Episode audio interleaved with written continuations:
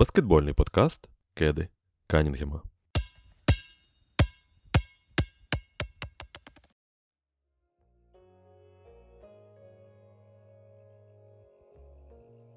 Я всіх вітаю з настанням нового сезону в NBA. Ми закрили попереднім подкастом всі, я сподіваюся, всі гештальти по сезону минулому. Ну, Мені здається, що це саме ось десь тут знаходиться цей водорозділ між е, минулим та цим сезоном, тому що минулий сезон це вже фінали. Ми дізналися всі персональні нагороди, всі, всіх героїв, закрили питання по чемпіону. І з влиттям в NBA нової крові можемо офіційно вважати новий сезон розпочатим з драфту. Звісно, драфт відбувся буквально з позавчора для нас сьогоднішнього сьогоднішніх. І сьогодні будемо зробимо спробу, хоча б розібратися, хто у нас там хто, поділитися своїми думками, пошукати бастів, пошукати стілів, все, що і роблять. І, звісно, хто переміг хто лошара цього драфту. Е, теж спробуємо сьогодні визначити з вами, як завжди, ось цей голос е, у ваших навушниках та колонках. Це Ігор Старков разом зі мною. Е, Антон. Антон, привіт. Привіт тобі, Єгор. Дуже радий, що сьогодні ми будемо обговорювати драфт 22-го року. І, чесно кажучи, я в великому захопленні і великих сподіваннях, що сьогодні ми справді по полочкам класно все розберемо. Ну, чесно кажучи, я, я також е, маю на це надію. І проте, якщо.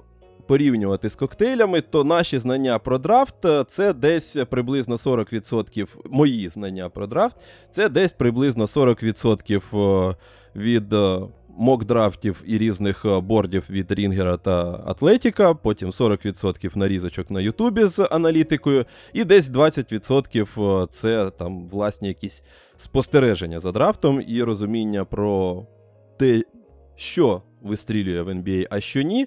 Е, тому, звісно, на цьому далеко не поїдеш.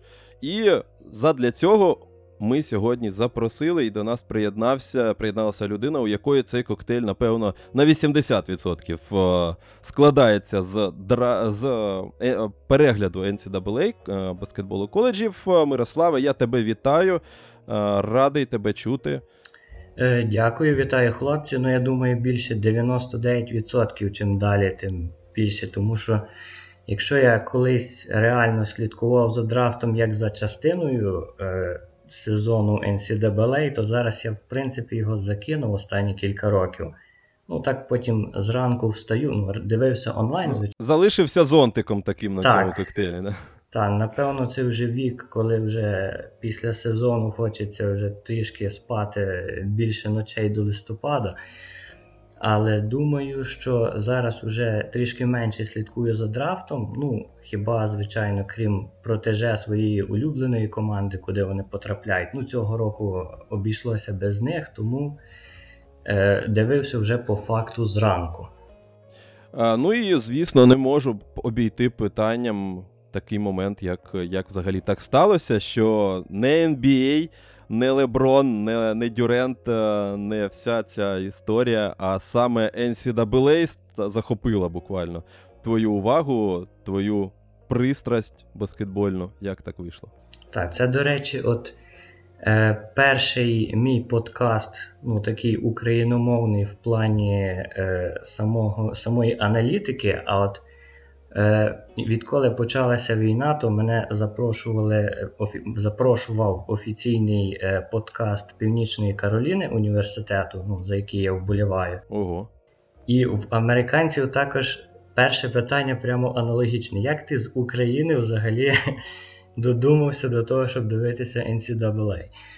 Ну, в принципі, тому що їм, що вам можу розказати однакову історію, це сталося по суті випадково через е, проходження династії NBA Live ще, напевно, 0.6. І так як я такий е, сноб і любитель реалізму, я хотів е, створювати. Ну, зараз в 2K можна завантажити готові мокдрафти. Я хотів е, створити у себе в грі реалістичних е, проспектів Ну і для того, щоб е, дізнатися про них більше, довелося слідкувати за мокдрафтами, а через них уже дивитися відео і матчі NCAA. Ну, Відразу видно, наскільки я е, тупив тоді, думаючи, що я зможу за короткий час дізнатися хоч щось конкретно про NCAA.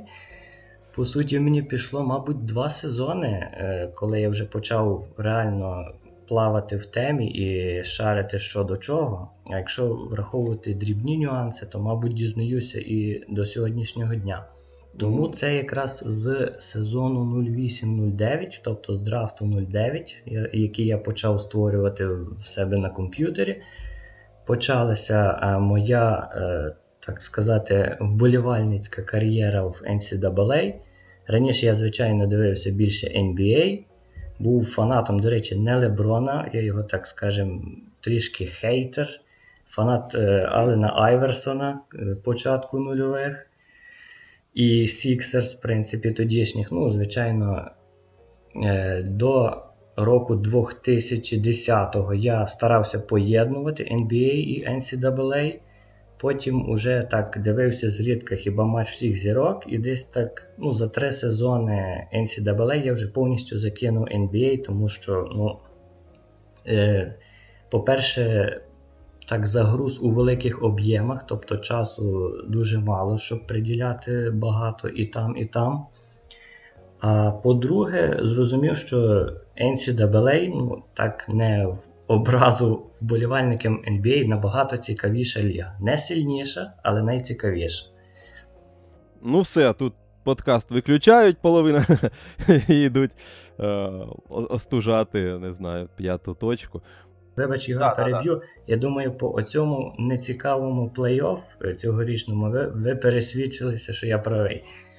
Ну, саме так. Е, ми з Антоном, як очевидці, мож, можемо виступати, тому що саме цей плей-офф ми вирішили якраз записувати і висвітлювати у вигляді подкастів. Тому засвідчити можемо. А з приводу того, як ти, до речі, почав цікавитися NCAA, я тебе чудово розумію, тому що моя, моє захоплення баскетболом також розпочалося з NBA 2K, тільки, напевно, 10 чи 11, скажу так. І саме з тієї NBA я почав просто скачав, щоб забити час, а потім так якось занурився, почав спостерігати за людьми, хто там хто там хто.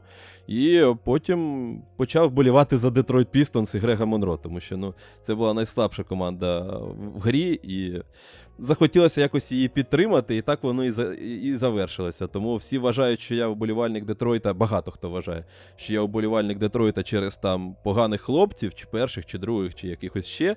А я уболівальник Детройта через Родні Стакі і Грега Монро. Але ну, у кожного своя історія. Також погані хлопці, але трішки в іншому. Ну так, да, трош, трош, трошки просто погані. А, Антонес, давай ще тільки не вистачає твоєї історії про те, як ти з NBA 2K перейшов до NBA.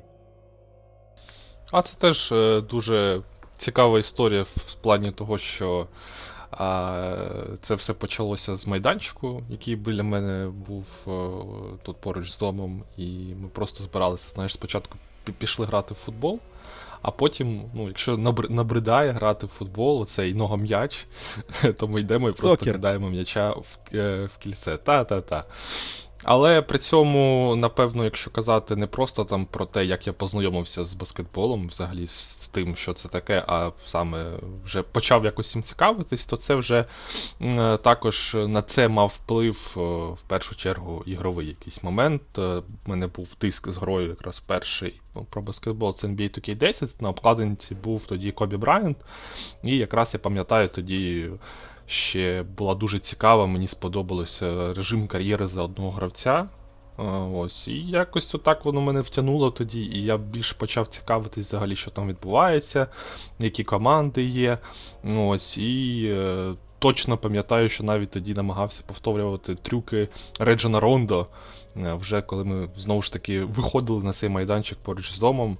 Ну, Тому якось отак воно і вийшло, що, напевно, поміж помість е, того, щоб була можливість так, грати на баскетбольному майданчику, і гра NBA 2K вона так повпливала на те, що я почав цікавитись взагалі от, е, баскетболом. Ну, слухай, ну це не NBA 2K, звісно. це якісь там твої. але але так, дійсно, мені здається, багато людей саме таким способом приходять до NBA. І я, до речі, зараз бачу багато навіть в своїх броварах.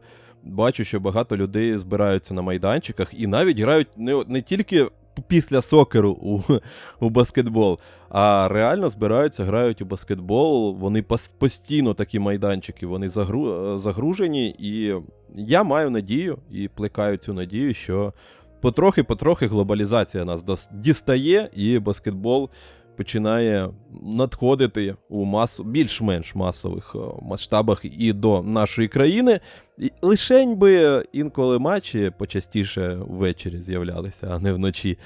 Але ну, то вже дуже багато я хочу, напевно. Ну і перейдемо до нашої сьогоднішньої теми для розмови. Драфт, драфт, і ще раз драфт. Спробуємо поділитися своїми думками, хто переміг, хто програв на цьому драфті. І ну давайте почнемо саме з хорошого. Сьогодні хочеться почати з хорошого. Хто переміг, як почнемо з експерта. Пане експерте Мирославе, давай. Власне, на твою думку, чия робота на цьому драфті сподобалась тобі найбільше в плані ось ти бачив ти цих людей, ти їх знаєш, і чи було таке, що ось ти такий, о, а це мій любим, е, улюблений гравець, він іде в е, там Сан Антоніо, умовно. І це, і цей, і цей, і е, команда якась зібрала або кілька людей, які тобі симпатичні, або просто людину, яка тобі симпатична, або ще щось. Е, Так, ну тут, в принципі, можна розділити трішки категорії стосовно е, любимчиків і хто спрацював найкраще. Хоча, в принципі, якщо е, судити Ну так, так, звісно. Якщо можна можна казати про відсторонено, про те, що я визнаю, що ця команда там класно від, відпрацювала, але не обов'язково це мої улюбленці. Так, згоден. Якщо судити е, прагматично, то от якраз е, твій Детройт, думаю, серед переможців. Вони взяли Айві п'ятим, коли по суті вони мусили його брати. Це тобто най, найкращий варіант, е, який був на той момент. І забрали Дюрена, також підсилення, не впевнений, як там з центровими у Пістонс, але думаю, що. Ну, Айзея Стюарт, ти можеш його ще пам'ятати. Так, Айзея Стюарт, ну, трішки інший, іншого плану гравець, ніж Дюрен. Він е, може бути більше четвертим, тобто він нижчий. Е, Дюрен таки типово центровий, він хороший, дуже хороший атлет для своїх габаритів. І е, я, от що ще дуже люблять е, менеджерів NBA, молодий. Для свого драфт-класу він молодий. Він молодший там за Хонгрена того ж, який е, другим пішов. Е, ну, За багатьох е, першокурсників також він е, суттєво по віку е, молодший. Е, в NBA це люблять, вважають, що от є антропометрія. Так, антропометрія і атлетизм, які неможливо навчити, а решту все ми научимо. Ну, Це така трішки самовпевнена е, теорія ну, більшості скаутів. Не завжди воно виходить, багато залежить від гравця, але в цілому оцей от дует мені мені сподобався. Я правда от не впевнений е, на рахунок сумісності Айві і Канінгема, патрона вашого подкасту. Тут Мабуть, буде цікаво, як вони зможуть ужитися. Жоден з них не є суперснайпером. Е, Обидва люблять грати тільки з м'ячем. Без м'яча вони, їх ефективність суттєво падає. Ну і буде цікаво, як е, тренерський штаб зможе розгребсти цю ситуацію. Ну, я, до речі, хотів у тебе спитати е, з приводу Айві, тому що так, це особисто мої так переживання, е, тому що я буквально це ж саме написав саме в онлайні в телеграм-каналі під час драфту, коли обирали Айві. І дійсно, я коли дивився на Айві, у мене реально з'явилося таке відчуття, що це ну, гравець, який без м'яча втрачає дуже велику частину своєї користі. Бо це гравець, який грає від швидкості, від темпу, від е, своє, свого атлетизму. Такий собі. Ми, у мене відразу з'явилося відчуття. Вестбрук, так, Вестбрук. Е, Вестбрукоподібний такий стиль. Тому що робити йому з Канінгемом? Ну, Канінгем грає зараз з Кіліаном Гейсом. Гірше, мені здається, все одно зараз не буде е, від того, що що зараз ми маємо або Хаміду Діало, про якого ми е, згадували до початку цього подкасту. Е, тому Канінгем, напевно, сам він буде радий будь-якому будь товариству. А, Але ну, ще при... потрібно буде думати. А от Дюрен так, мені дуже сподобався. І трейд сам додамо, що, напевно, хто не знає, це цей гравець опинився в команді завдяки трейду, тому що Детройт спочатку виміняв не дуже, можливо, так, е, на перший погляд, вигідно гранта у Портленд. Е, отримав за нього пік. Його ж і цей же ж пік він використав для того, щоб отримати Джейлена Дюрена, відправив його е, в, якщо я не помиляюся, в Нью. Там третя команда була якась, яка приймала, я вже, чесно кажучи, забувся. Ну, але він прийняв Кембу Уокера, прийняв цей пік від Шарлот. В Шарлот відправив якраз цей пік 25-го року за гранта, а Нью-Йорк отримав е, вільне місце у платіжній відомості. Л- логічно, начебто логічно. Нью-Йорк, правда, така собі. Про це трошки пізніше, але. Ну так. А я ще додам з твого дозволу на рахунок взагалі цієї ситуації з Айві та Дюреном. Ви тут дуже все добре розповіли. Проте, можливо, це, звісно, не точно, але я читав багато в пабліках Suns, що саме брали Дюрена і Айві як активи для обміну на Деандре Ейтона при sign-and-trade'і. Тобто, можливо, Айві і Дюрен насамперед не не затримуються надовго в Детройті. Хоча я в цьому, чесно кажучи, трошки сумніваюсь, але ось є така теорія, що навіть е, оці два молоді, здавалось би, дуже непогані гравці можуть просто відправитись за Ейтона в Phoenix Suns, і це теж досить така цікава історія. Цікаво. Я, правда, ще менше розумію нашу Айві. Е, Фініксу, але ну, як може шостий гравець, ну але такий. талант... А там взагалі знаєш чому? Тому що Кріс Пол там і компанія будуть відправлятися молодих гравців в обмін на Дюрента потенційно, який там Ах, може занити. Там, он як І Фінікс хоче зібрати от таке, да. Ну, але правда, щось мені здається, що це вже якісь фокуси е, СМІ і тих людей, хто там пише ці історії в Твіттері, але це мав сказати, що така історія машину, теж... да? Хто, хтось е, із е, цих інсайдерів. Ін, інколи я кажу це слово і маю те ж саме на увазі, інколи ставлю лапки, коли про це згадую. Але ну так, Детройт красені, можливо, ще хтось. Так, ну, в принципі, крім, ну, я можу ще, напевно, 3-4 команди назвати, які чия робота мені сподобалася. Я от тут накидаю. Якщо от е, окрема категорія це е, пакет драфтових гравців, які ну, була би дуже шикарна студентська команда. Тобто дуже класні студентські гравці. Але ж буквально кожен з них має шанс не заграти в NBA, що дуже цікаво. Це Memphis Grizzlies, ледь не сказав Тайгерс, бо ми про Дюрена говоримо. Отже, Мемфіс, Джейк Ларавія, Девід Родді, Кеннеді Чендлер, Вінс Вільямс. Тобто це дуже хороший пакет студентських гравців, крім Чендлера, звичайно, який першокурсник був. І Ларавія хороший універсал. Його взяли рано. В принципі, мабуть, не дуже сенсаційно, оскільки я в моках бачив його там в районі 20-ки е, прогнозували. Ну і Роді взяли дуже також рано.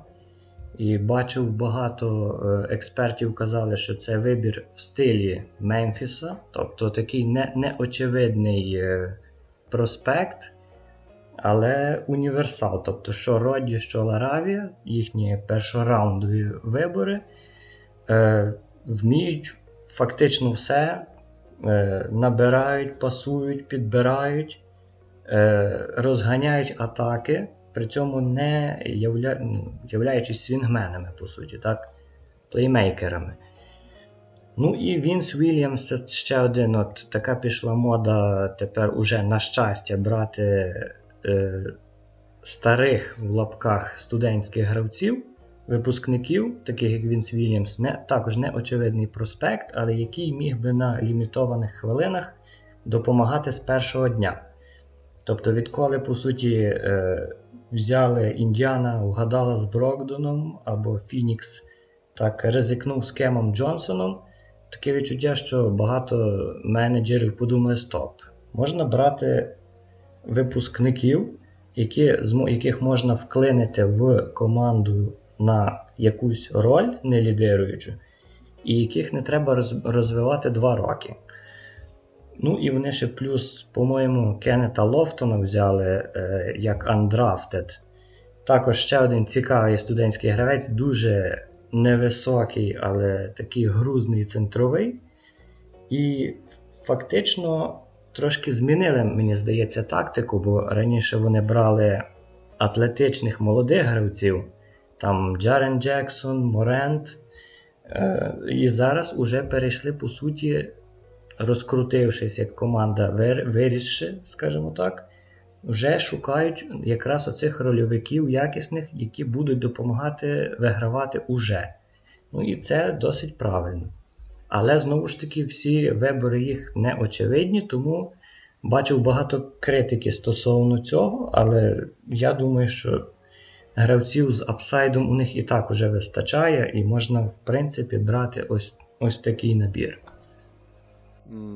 Згоден. Я я додам трішки пізніше, тому що у мене просто Мемфіс е, трошки в іншій категорії. Ну, Хоча, напевно, я можу додати, тому що окей, Мемфіс, на, на мій погляд, добре спрацював.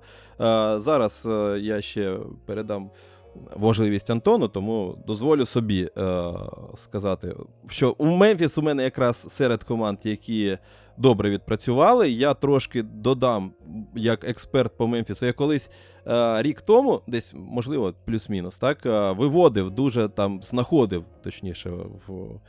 Десь на форумах і переводив, перекладав сюди дуже цікаву схему, як Мемфіс шукає гравців, як він е, комплектує команду, виходячи зі своєї власної філософії. У них є там, так, дійсно, як ти вже сказав, гравці з апсайдом. Це гравці, там, яких вони беруть беруть під топ-піками, а під е, всіма іншими піками вони просто пікають там якраз знов таки тих гравців, про яких ти сказав. Е, Типу Бейна, типу Тілмана. Е, типу Чончара, ну Кончара е, того ж е, гравців, які. Фактично, я дивився, одразу ж почав дивитись. Ларавія, по-перше, якщо я не помиляюся, він там класно виступив на цих на воркаутах. Так, і так. він, по суті, засвітився тільки цього сезону. Він провів два попередніх роки у університеті Індіана Стейт, там де Лері Бьорд колись вчився.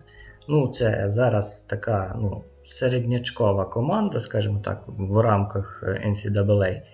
І після цього він перевівся у Wake Forest, де провів от дуже хороший один сезон, оцей попередній. Причому, що е, ну, був один, одним з лідерів, провів дуже класний сезон, але гравцем року в конференції став його партнер по команді Алондес Вільямс, який не був вибраний на драфті що що також дуже цікаво, ну, мабуть, до до цього ми повернемось пізніше. Ну, це символічно, я б сказав. Так, Ларавія, це він вміє вести, вміє пасувати дуже класно. Грає і спиною, і кидає. Ну, Мені цікаво глянути, чи він зможе реально закріпитися в Грізліс. Та дуже також цікавий гравець, ну просто чувак-танк. Американські коментатори люблять називати таких лайнбекерами. Думаю, хто, якщо дивитися Америку. Ну, Це адмірал Скофілд е, згадується. Так, ну, чувак, е, як півтора е, чета Холмгрена важить, але ну, дуже легкий в ногах. Також при рості ну, 6-6, якщо в футах, то він е, дуже добре підбирає, пасує. Е, додав у атаці в останньому сезоні, це був його третій сезон в університеті. Ну і я думаю, також йому буде складно закріпитися в NBA, але якщо врахувати такі твінери типу е, Гранта Уільямса, ну навіть Піджей Такер, якщо взяти так роль, але він захисна, а це атакуюча версія то якщо йому, якщо він отримає шанс і зможе вклинитися, то я думаю, є всі шанси. Ну а Кеннеді Чендлер це локальний е, проспект з університету Теннесі, якраз от залишився. І думаю, це вже такий на, на майбутнє бекап план. Ну, ось так. Я чомусь е, про це і подумав. Просто я під час драфту дивився, е, що пишуть. Ну і до драфту, і під час драфту, і дивився, що пишуть про гравців, що відмічають серед силь, сильних сторін. Дивлюся, Ларавія Хасл, Роді, Хасл, е, і я так розумію, Мемфіс. Я я вас зрозумів, пацани, все нормально. Дивлюся, заходжу е, в статистику їх по коледжу, там по по два перехвати за гру. Я думаю, все, все логічно, все нормально, все в стилі Мемфісу. І, до речі, те, про що ти сказав, ну це також е, досить е, красномовно каже про те, що Мемфісу не потрібен гравець, який приймає головну якусь роль, а він доз... Е, їм потрібен гравець, який буде ідеально розкривати там якогось іншого гравця, нехай буде там це Морент, Джексон, е, хтось інший, можливо, Брукс або ще хтось. Тому мені подобається Мемфіс, і подобається ще ось е, завершу свою думку про те, що мені подобається він тим, що поки всі, е, ну майже всі команди. Е, починають шукати і кидатися на гравців за антропометрію. Вони там, типа, він високо стрибає, швидко бігає, у нього розкид рук туди там 7,2, там всякі е, там е, Ісон, е, ще хтось там буде серед інших. І це як, якби класні захисники. Мемфіс бере маленький, товстенький, білий, здоровий, і це наші гравці. Але вони розуміють гру, але вони е, будуть хаслити, але це вписується в їх е, теорію. Ну і плюс останній момент це те, що Мемфіс і потрейдив досить цікаво, що він піднявся спочатку за Ларавією віддав два піки свої Міннесоті, а потім один з піків компенсував тим, що е, загнав Мелтона в Філадельфію. І мені знов таки здається, що Мелтон класний, але при цьому саме система Мемфіса вона дала йому більше, аніж, мені здається, чим, ніж Мелтон системі, системі Мемфіса. І відтворити знов таки якогось умовного Мелтона в особі того ж там Ларавії чи ще когось простіше Мемфісу, аніж там триматися за цих гравців, яких вони вирощують. Тому для мене Мемфіс це одна з команд, які перемогли. Ну і тепер, Антоне, твоя можливість є у тебе улюблені, ну, не улюбленці, знов таки, е, команди, які сподобались. Ну, давай тоді не відходячи далеко, я відразу, е, здається, і по цьому трейду скажу, бо тільки з іншого боку е, цього трейду, бо я так розумію, 22-й пік пік відійшов саме Міннесоті е, в якості трейду з Мемфісом. І товариш Волкер, Волкер Кеслер, і за яким я ще зі школи дивився, він мені дуже подобався. Щоправда, в нього був важкий старт в NCAA е, в Північній Кароліні якраз. Бо від нього очікували те, що він на своєму скілсеті для великого гравця. Це там і триочковий, це і розіграш, і оцей семифутер, який ну, взагалі і в захисті, і в нападі відмінно мав би грати. Він ну, трошки інстинкти його підвели, і дуже важко йому було розкритися в Північній Кароліні. Тобто його спочатку навіть випускали під. Я вже забув, чесно кажучи, хто тоді грав на той момент е, на центровому. Там був Дейрон Шарп, і здається, ще той, хто зараз в Атланті бігає. Е, теж там гравець такий різносторонній універсал на п'ятірці. І от так, Волкер Кеслер з запасу виходив, він не міг постійно грати, і за цього там на обмежених хвилинах, звісно, йому було важко якось навчатися, так, пристосовуватися до реалій вже не шкільного, а студентського баскетболу. Проте в оберні Брюса Перла йому дали можливість грати на завершеннях, е, отримувати м'яч під кільцем і здобувати якусь певну впевненість в своїх силах. Ну і плюс в захисті він мав дуже велику роль, як страхуючого великого, так і супроводжувального біга, який може навіть на периметрі зустрічати і грати в розмін з маленькими. І саме головна його характеристика на цьому драфті це те, що він в захисті грає і проти маленьких, і встигає, тобто досить мобільний семифутер, і те, що він, звісно, дуже класно блокує і ну, така стіна. Собі перед кільцем. Тому Там для мене типу це дуже цікаво. за гру, щось я дивився, реально. Два два трипл-дабли, по-моєму, з блоками у нього було цього сезону. Так, і цей хлопець ще в нього є непогана механіка китка, проте він там кидає ну, досить слабо він кидає, але в нього є цей потенціал для розвитку. Тобто він справді досить універсальний, великий. Це нагадаю ще раз, що це п'ятизірковий рекрут, який приходив в школи. Тобто тут в нього просто в NCAA, як мені здається, не. Не з тією системою він стикнувся. Тобто, можливо, відразу, якщо він два сезони відіграв під Брюсом Перлом, ми вже зараз би казали про Волкера Кеслера як про топ-5 пік. Ось. І тому для Мінісоти, е, яка відповідно забирає цього великого, це дуже цікаво, бо е, з Карлом Ентоні Таунсом його можна вжити, і при цьому можна Карла Ентоні Таунса, якщо Волкер Кеслер дуже швидко буде розвиватися і проявить себе в NBA на високому рівні, то навіть за Таунса можна буде щось виручити.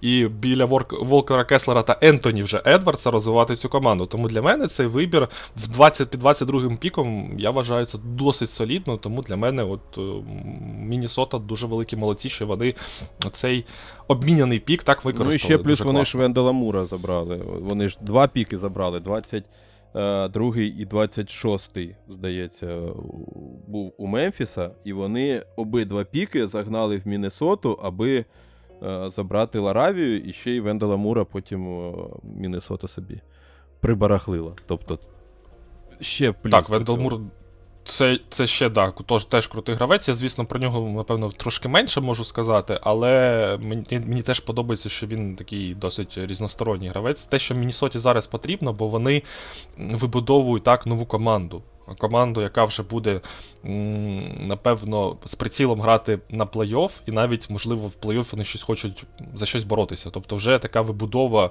певної боєспособної команди, тому для них важливо, щоб гравці приходили, які будуть їм потрібні. мені здається, от Вендел Мур він саме під таку систему підходить.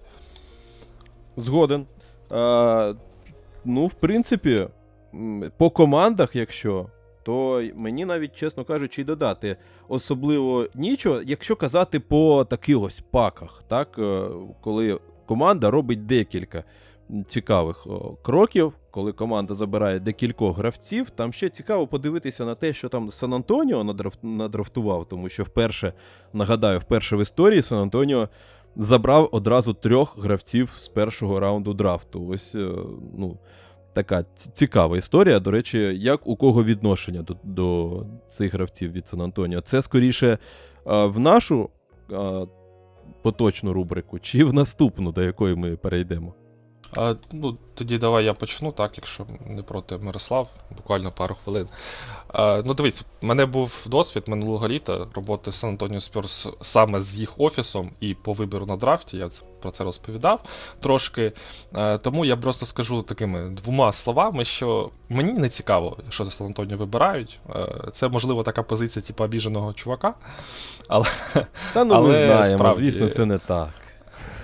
А, Але просто Сан Антоніо насамперед вони роблять ті дії, які е, цікаві лише там двом людям: це генеральному менеджеру і Грегу Поповічу. Тобто це дві людини, які по суті відповідають за конкретний вибір людей. І вони далеко не завжди, як на мою думку, знову ж таки, роблять цей вибір опираючись на якісь факти. Тобто вони роблять ці, цей вибір, опираючись лише на власні якісь судження і на їх минулий досвід або якісь їх преференції. Тобто, ну, в основному це стосується тренера Грега, легендарного тренера, який справді досить багато чого цікавого зробив.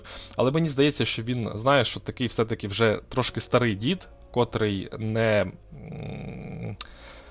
Не не дуже е, розуміє, тобто в нього щось працювало колись, і він намагається це знову знайти. От в кожному там майже драфті, і якщо подивитися на ті минулі драфті, кого ж вони там вибирали цього словенця в першому раунді чи серба, який взагалі потім відпустили його через декілька ну, Шаманіч, сезонів. Да, і потім Шаманіч, Лука Шаманіч. Зараз. Ну, Прімо, так, який ну, дуже молодий, і чи варто його було брати так рано, якщо можна було trade down зробити. так. І таких прикладів е, вартує багато. Хоча є і гарні приклади там вибору, типу Дежонте Мюре, там Келдона Джонсона. Але це приклади якраз американців суто. І тих гравців, які вже були. Ну, Келдон Джонсон це теж був дуже серйозний проспект на момент вибору драфту. так. Тому е, коли. А а тим драфтом займалась трошки інша людина, яка якраз на, на, з моїх тих, е, з моєї інформації, вона працювала дуже активно і з скаутами, і з аналітиками, і взагалі з штабом. Наразі оцей драфт поточно відображає і вибір Джеремі Сохана. Який зробили Сан Антоніо Спьорс, і вибір е, Блейка Веслі, це від, відображення знову ж таки бажання якогось Сан Антоніо йти по тій же стезі, тобто е, прислуховуватися там фактично до двох людей. Тому от моя думка вона буде дуже проста. Я Сан Антоніо, чесно кажучи, взагалі не бачу на драфті, як на даний момент, як команду, яка щось зробила корисне для себе. Вони краще би ці піки обміняли на щось е, більш більш потрібне. Мирославе, давай. А от е, якщо по конкретно ну, по, по твоїй думці і по цих гравцях ми тут згадували про Веслі того ж. Е, Це, ну, звісно, у Сан Антоніо є певна така генеральна логіка про те, що ми беремо щось найсиріше, і можливо, ось те, як ти сказав, Антоне, про те, що там Грег Попович силою свого тренерського таланту, який у нього залишився, не стільки через там аналітику і сильні слабкі сторони, а просто через те, що ми беремо найсиріше, і я з нього зараз зроблю людину. А, а ось е, конкретно по кадрах, як ти думаєш, Мирославе, що це? Цікавий потенціал. Е, Сан Антоніо був якраз от в моєму такому е, короткому списку команд, які, про які я хотів би трошки поговорити, але зараз я просто на два речення відкочуся про головну е, біль і мозоль, на яку наступив Антон. Це Вокер Кеслер для вболівальників Північної Кароліни.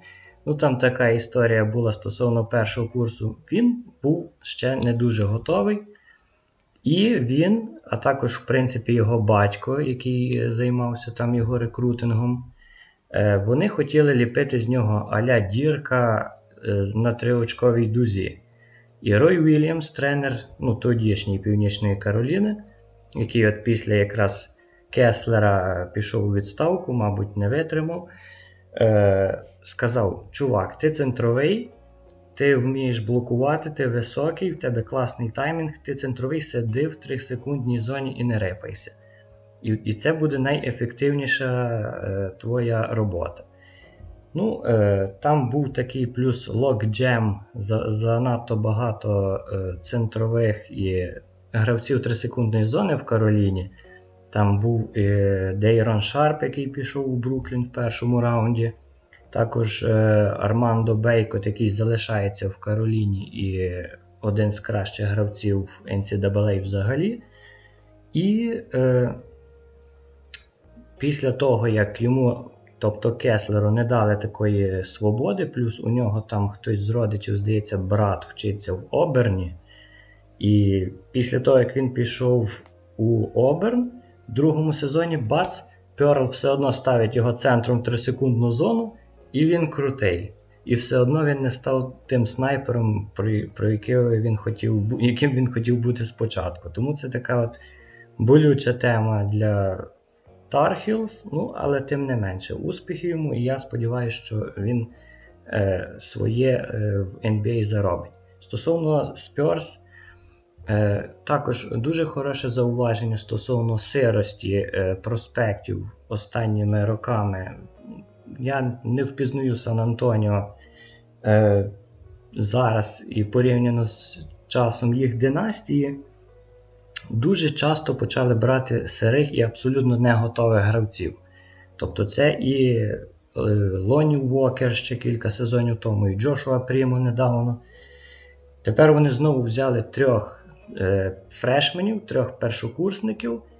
І, в принципі, всі троє мають ну, досить непогані перспективи. Мені сподобався Веслі в Нотр-Дамі у свій перший сезон.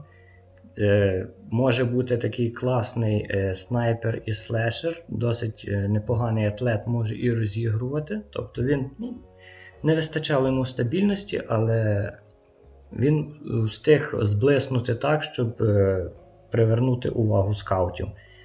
Ну і е, Малака і Бренем окрема історія. Я вже от просто готувався смакувати, як він буде розривати конференцію Big Ten у наступному сезоні, але все-таки знайшлись люди, які порадили йому йти на драфт уже.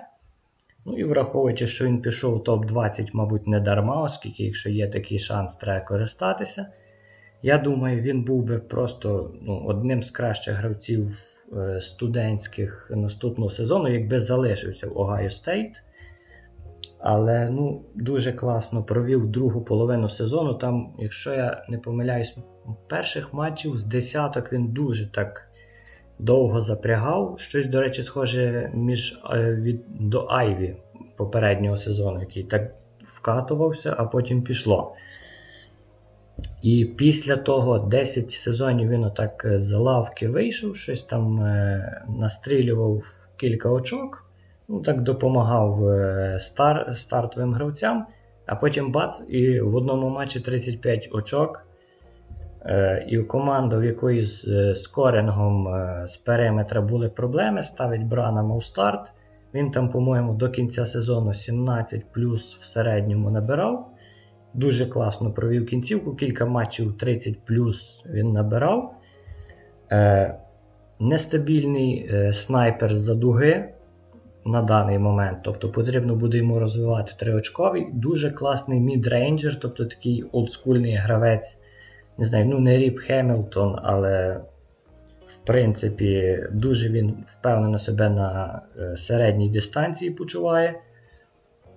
Е, ну і я думаю, що може, можуть вийти з нього люди в NBA. Е, Не знаю, чи це буде в Сан Антоніо, ну з Мюреєм, в принципі, вони е, потрапили з Дереком Вайтом також. Тобто, ну, це були старші вже трошки гравці. Е, Подивимось. Ну і Джеремі Сохан, їх, до речі, перший вибір в топ-10. Подобався він мені по ходу сезону. Також я думав, що варто йому от залишитись один сезон, і в наступному році він буде рвати. Ну, він також на апсайді пішов і був вибраний в лотереї. Е, перспективний гравець, хороший атлет, вміє і спиною зіграти, може і з середньої дистанції забити, і трихочковий. Е, також, як е, знову ж таки, будучи вболівальником Північної Кароліни, е, враження він мені підпсував в кінцівці сезону. Тобто, не знаю, чи ви слідкували за плей-офф March Madness. Там е, Бейлор вилетів якраз перший сід вилетів від Північної Кароліни. Ну і Сохан там трошки, скажімо, начудив. Е, получив, ну, був, провокував багато, отримав технар. Так, задреймондив чуток. Е, що відразу так призвело до критики серед е, вболівальників, особливо Кароліни. А, ось воно що. Я просто скажу, що я опублікував твіт буквально вчора з е, Джеремі Соханом про те, що треба підтримати пацана в, в NBA, ну тому що поляк, ну окей, так, такий собі поляк. Але і, і просто відреагував Мирослав, що типу ні, ні, не буду. А, і тепер я зрозумів. Два, два найбільших наших союзників Британія Польща, і от Джеремі Сохан уособлює цю нашу підтримку. Ну, але ну, якщо відкинути, звичайно, це, це жарти, бо ну, ну, звичайно, за це його не, я не буду хейтити за цей один матч. Ну, чувак молодий і не дуже справився з нервами. Там з Кароліни е, Брейді Менек був взагалі ні за що, по суті, за такий удар ліктем. Е, Флагрант другий і всередині другої половини дискваліфікований. В кінцевому результаті там була пов- повна дичина, коли Бейлор відіграв мінус 25. Перейшло все діло в овертайм, але Кароліна все-таки дотягнула в овертаймі. Сохан там взагалі на останній хвилині при мінус 6 там від, від паркана триочковий залетів ну, такий от Джордану Пулівський е, дикий кидок. Ну, але в цілому він мені е, як проспект подобався, але знову ж таки хотілося подивитися на нього ще один сезон в коледжі. Ну, але зараз такий час, що апсайд цінується поки що більше, ніж готовий продукт. Ну, в принципі, е, якщо так підсумовувати, в Сан-Антоніо досить непоганий пакет, але знову ж таки занадто сирий для їх складу. Тобто це потрібно брати команді, яка ще або ще думає танкувати, або вже має досвідчений склад, і там просто вклинити легенько недосвідчених гравців простіше. Ну, Ти знаєш, я просто би от е, ще буквально додам, що просто в Сан Антоніо немає людини, біля якої вони збираються взагалі облаштовувати цей склад. Тобто це було б ще логічно брати цих молодих гравців, а вони намагаються знайти якусь зірку серед оцих, оцих трьох виборів, наприклад, в даний момент. Тобто, що ну, Сохан стане типу. All-Star плеєр.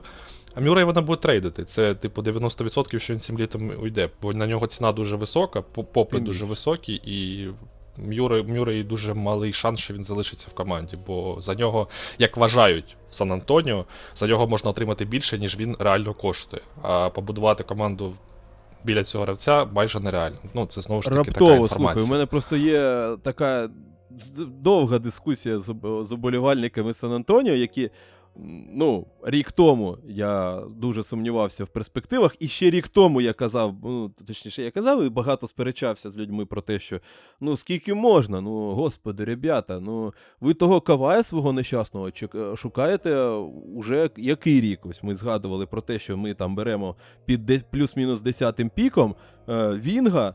Е, там потенційно плюс-мінус 3ND і намагаємося з нього зліпити кавай. Туди Келдонів, Джонсонів, Веселів, Прімо. Е, Хто-то там ще був, е, неважливо, зараз Сохан прийде. І малюємо, малюємо, малюємо ми того кавая і ніяк не вималюємо. І після цього ще й сход е, з плином сезону мені спочатку пояснювали про те, що Дежон Темюрей це О, а? Бачиш?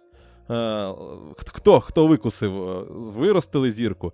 А ось бачиш, тепер вже здається, що і е, навіть це в самій організації є такі думки про те, що е, це організація дуже сильно старалася, щоб Дежон Темюрий виглядав так класно, як він, е, начебто, виглядав у минулому сезоні. Ну, але це так. Ми якось е, реально. Я я зрозумів. Я зрозумів, Сан Антоніо у нас відправляється в в другу нашу категорію, е, тому що ми всі більш-менш так скептично від, від, е, відносимося до рішень і до логіки рішень, і меншою мірою до гравців, але такі цікаві, але з питаннями гравці. Ну і якщо можливо, це давай, Мирославе, ще. Е, може, у тебе ще хтось є на приміті, хто, кого можна було б запхнути у команду, яка програла цей драфт. Ось так, напевно, можна сказати.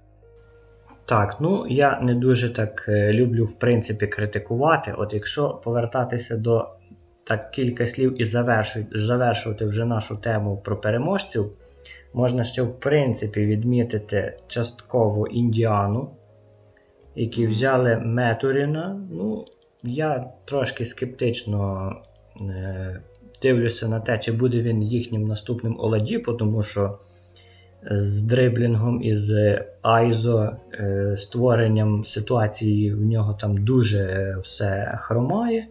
Тобто він, по суті, снайпер і суперданкер. Тут, в принципі, є е, схожість з Оладіпо, коли його брали. Ну і, в принципі, можна відмітити ще е, з першого раунду Х'юстон. Не знаю, чи Артем Панченко слухає ваш подкаст. Шатаут йому. Ну, він виходить на Мегого, тому цей подкаст, е, тому, можливо, навіть слухає. Він навіть репости іноді робив. Тому можливо. Так, ми говорили про любимчиків. Тарій Ісон, в принципі, відноситься до таких моїх е, трошки любимчиків. Я слідкував за ним з першого сезону. Тобто так сталося, що от я ще граю фентезі е, NCAA лігу. І так сталося, що поза минулого сезону я танкував той ковідний сезон, так не задався в мене там старт. І я так е, включив NBA-шний скаутинг і так дивився, хто через рік буде вистрілювати, щоб щоб не на драфті брати, а зразу собі з фрі-агентів набрати. Тарі Ісон був у мене на примітці відразу в Цинциннаті. Він проводив свій перший сезон. Там потім була е, зміна тренерського штабу, пішов е, новим тренером туди колишній випускник Північної Кароліни Вес Міллер. Я дуже хотів, щоб Ісон залишився там і допоміг йому в перший сезон, тому що дуже класно провів його.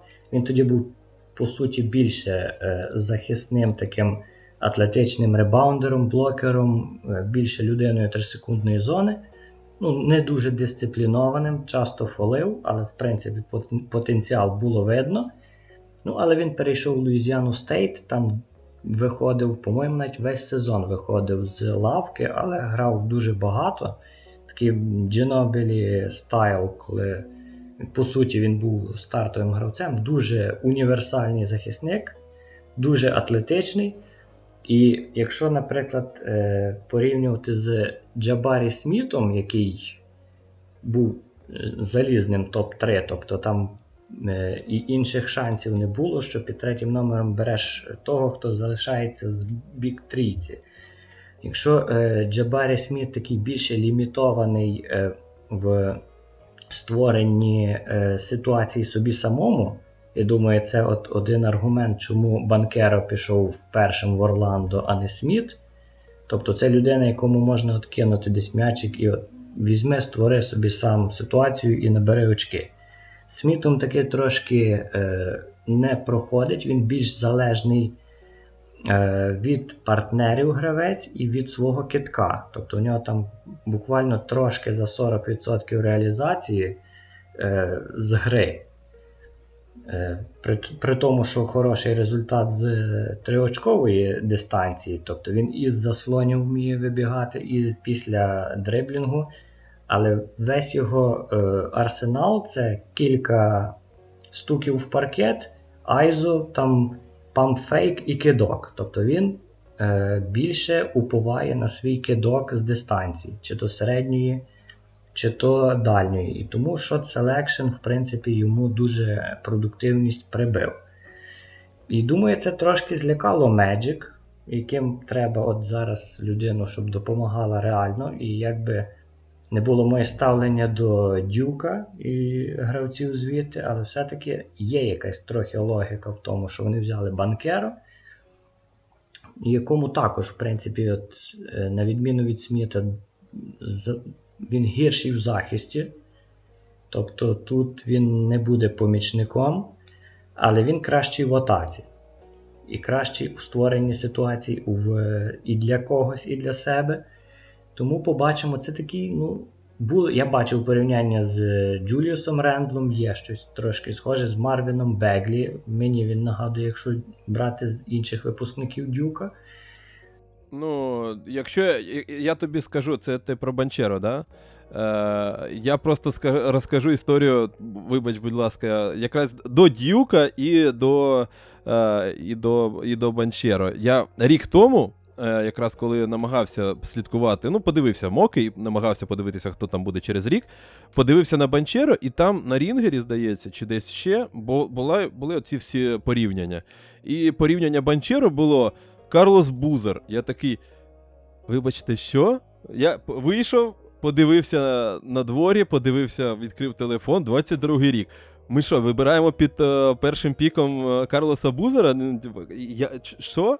Е, і думаю, вибач, це просто згадалося мені. Це така дивна історія. Ну і Джуліус Рендл це також, ну, типу, думаю, все одно краще, звісно, але все одно така цікава історія взагалі з ним. Та, причому, в принципі, Рендл і той же Беглі, вони такі більш підбираючі. Тобто вони там штампували дабл-дабли у своєму там єдиному сезоні.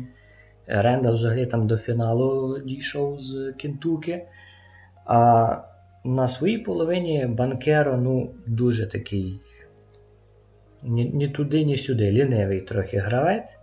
Тобто він весь його е, апсайд був і і залишається весь скіл в атаці. Тобто, якщо порівнювати, наприклад, е, перший матч сезону, ні, один там з перших матчів сезону проти Гонзаги з Дрю Тім і Холмгреном, ну там він, в принципі, переграв обох. Тому, в принципі, є логіка в тому, що він пішов першим. Але є дуже великі ризики і стосовно Сміта, і стосовно банкеру. Ну, про Холмгрена я мовчу, там очевидні ризики, тобто це його фізика, не все інше.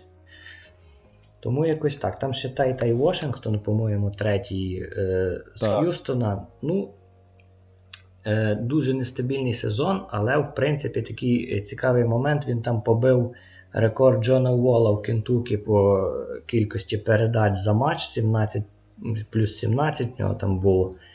Але він дуже мало розігрував, оскільки там е, розігруючим вони взяли іншого гравця, який е, більше от один з кращих асистентів в студентському баскетболі. Він там трансфером перейшов. Тому Вашингтон більше другий був е, на ролі Тайріза Макс і Іммануела Квіклі, якщо брати інших попередників своїх в Кентукі. Ну, можна, в принципі, порівняти. Єдине, що йому дуже от, не пощастило з травмою, там гомілку, по-моєму, він травмував і дуже змазав кінцівку сезону, впав в, е, mock'ах, ну і на драфті, відповідно. Тому там, в принципі, поки ж на старті нічого такого від нього не чекаю, можливо, з часом. Ну і ще, мабуть, так, якщо згадувати про Індіану, там Метьюрін був. Е, Indiana undrafted взяли Тевіна Брауна. Дивно, до речі, з Мюррей Стейт, чому він ну, не був задрафтований. Дуже багато не задрафтовано гравців цього року вийшло. Не тільки тому, що два піки менше було. Чомусь таке ну, таке відчуття для студентських вболівальників кожного року є, що он 100 класних гравців і скільки залишилось поза драфтом. Ну, але в цього року особливо. Дуже багато австралійців, інтернаціональних е, інших виборів в другому раунді. Тому, в принципі, мабуть. Ага, там ще Ендрю Немхарт, 31-й. Е, Пік в стилі Брокдона, мабуть, хочуть е, знайти е, ветерана бекап розігруючого, який, можливо, стане чимось більшим. Ну і з, е, якщо враховувати, наприклад, з лотерейних е, виборів Оклахому Сіті, також от вони продовжують бути в пошуку єдинорогів. Ну так, да, для мене це просто. Я навіть не знаю, як їх. Е, в яку категорію їх віднести. Да? Типу... Коли, коли ж вигравати якісь матчі? А от, е, в принципі, два Уільямси, ну, Джален Уільямс, той що 12-й номер Санта Клари, так не дуже багато я дивився Санта Клару. Хоча це конференція, там, де наш співвітчизник Володимир Марковецький грає за Сан-Франциско. І ну, і Гонзага, відповідно, там всіх рве кожного року. Е, Дуже конкурентна конфер- конференція, як не дивно, там в Гонзаги навіть один програш був в регулярці.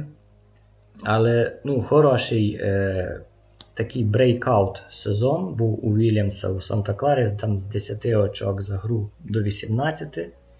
Е, Такий е, також більше слешер, хоча підтягнув е, триочковий кидок. Не впевнений, чи він вартує е, лотерейного вибору, але в цілому можливо. Але от е, останній їх пік це Джейлін Вільямс з Арканзасу, один з моїх улюблених виборів у другому раунді. Не знаю, ми будемо окремо другий раунд обговорювати, чи можна вже сказати. Там, напевно, ми не встигнемо просто сказати про другий раунд окремо, тому це може можна або про улюбленців, або або в контексті Оклахоми. Це вже на смак та колір. Так, ну от там, в принципі, е, дуже класний вибір, як для, по-моєму, 34-го номера. Такий е, е, трудяга чор... з чорнової роботи. Тобто я думаю, дуже згодиться він і підбирає, і пасує. Е, Досить непоганий атлет, так що, думаю, він е, буде одним з кращих виборів у другому раунді. Так, якщо брати повністю з усіх команд. І, в принципі, це так все. З WTF виборів першого раунду у мене, в принципі, більше Болдвін і Пейтон Вотсон. Але ну, люблять, як ми вже казали, менеджери апсайт е, п'ятизіркових проспектів, навіть якщо вони не показують нічого. Ну, тут, думаю, в Болдвіна більше шансів буде розкритися, тому що в е, Golden State йому, як мінімум, дадуть кілька років. Ну так, це ж е, все-таки вважається, що там кінець вже раунду. Е, вони там колишні топ-проспекти, можна спробувати їх е, забрати і може щось з них зліпити, може не зліпити. Це такий лау-ріск. Е, і, ну, Антоне, може у тебе ще є команда, яка тебе розчарувала на драфті? Прямо розчарували. Ну, я би сказав Phoenix Suns, але ж вони не вибирали. І цим розчарували. розчарували. І цим розчарували, так. Хоча, звісно, коли Phoenix вибирає, особливо це ще за каденції було як це прийнято казати, Петра Порошенка, навіть раніше, е, то у Фінікса були вибори, звісно, там Маркізи Кріси, Алікс Селені і все таке не, не, не зовсім дуже класне, тому. Е, напевно, може і добре, що вони не вибирали. Хоча останніми роками знову ж таки навіть потрапляли з тим же Кемом Джонсоном. А я би знаю, що хотів просто е, так загально сказати про те, що мені подобається дуже багато піків, які були вибрані з 20-го там, по 30-й, умовно кажучи. І це стосується там Ніколи Йовіча, якого я. Досить сподівався побачити якраз Сан Антоніо. Це було би дуже логічно, якщо б Сан Антоніо задрафтували одного з найкращих там європейських гравців, і який має якраз великий талант, який все ще там ну не дуже старий, йому 19 років, і він е, може розігрувати. Він дуже сучасний такий е, гравець, який може грати як і біга, так і, умовно кажучи, навіть там шутера. Тобто Нікола Йовіч для мене це взагалі дивний варіант, чому він скотився низько. Я не, не впевнений, що це гравець під лотерею цього року, бо в нього все-таки теж були там певні проблеми з переходу уже від. Е, знаєш, це як Кіліан Хейс, який перейшов і розривав всіх там 15-16 років, а перейшовши в більш такий зрілий баскетбол, він просто зник. І було зрозуміло, що там Хейс це взагалі не вибір для драфту там першого раунду. Але якщо брати там Ніколи Йовіча, в нього не був настільки поганий е, сезон е, в Європі за Мега Моцарт. Я, звісно, не слідкував там особливо, як він грав. Але порівнюючи з виступами е, молодіжній збірні команди Сербії, то відчувалося, що Йовічу все-таки потрібен якийсь певний час на адаптацію, на розвиток його навиків і на на, на ту ж фізику, так, і атлетизм. Проте, як для 27-го піку, я вважаю, що це дуже класний вибір для Майамі Хіт, тому вони великі молодці. Сюди ж ми можемо віднести Мендела Мура, про якого ми казали, і е, також я вже казав про Волкера Кеслера і плюс Маршона Бушама. Хочу відзначити. Е, бо це такий цікавий теж е, шутер, який може собі створювати там китки. І е, взагалі така людина атакувального характеру типажа саме для Біловокі Бакс. Тобто от Бакс взяли для себе от, типічний типаж гравця для периметра, для те, який може сам собі створити щось, навіть трішки плеймейкера. Він виступав якраз таки. Маршон Бушем в J-лігі, тобто це нова система J-League Ignite, яка не дуже себе гарно зарекомендувала все-таки з першого сезону, бо там багато з тих гравців, ну, крім, можливо, Джонатана Кумінги, себе проявляли не досить добре. Але вже цього року і Дайсон Деніалс, і Маршон Бушем мені, в принципі, подобаються як вибіри на драфті. І Маршон дуже цікаво за ним буде поспостерігати в Мілвокі, повторюсь, бо це дуже і дуже а, команда, яка знаєш, ототожнює його його властивості баскетбольні, яка допоможе йому їх розвивати. Просто про погані команди е, мені важко сказати, я тобі просто чогось е, так і не кажу. Бо. Ну, насправді так. Просто ну, Зараз важко просто про це сказати, окрім Сан Антоніо. Тут... Да, Окрім Сан Антоніо. Ну, просто розумієш, тут. Е, дуже багато спірних персонажів починаються за номером 3. І якщо там хто, ну от ми там про Джейдена Аві, наприклад, казали. Ну так, це дуже схожий персонаж на Джа Морента, наприклад. Ну прям дуже схожий, вилитий там Джа Морент атлетизм. Він може не спрацювати дуже легко. І тут можна вказати про будь-якого баскетболіста з великою вірогідністю, що він може не стати тим гравцем, на якого претендують. А наприклад, Усман Дженк котрий є там дуже профільним шутером і 3 захисником, він може виростити він, знаю, якогось Кавая Джиммі Батлера, наприклад. так.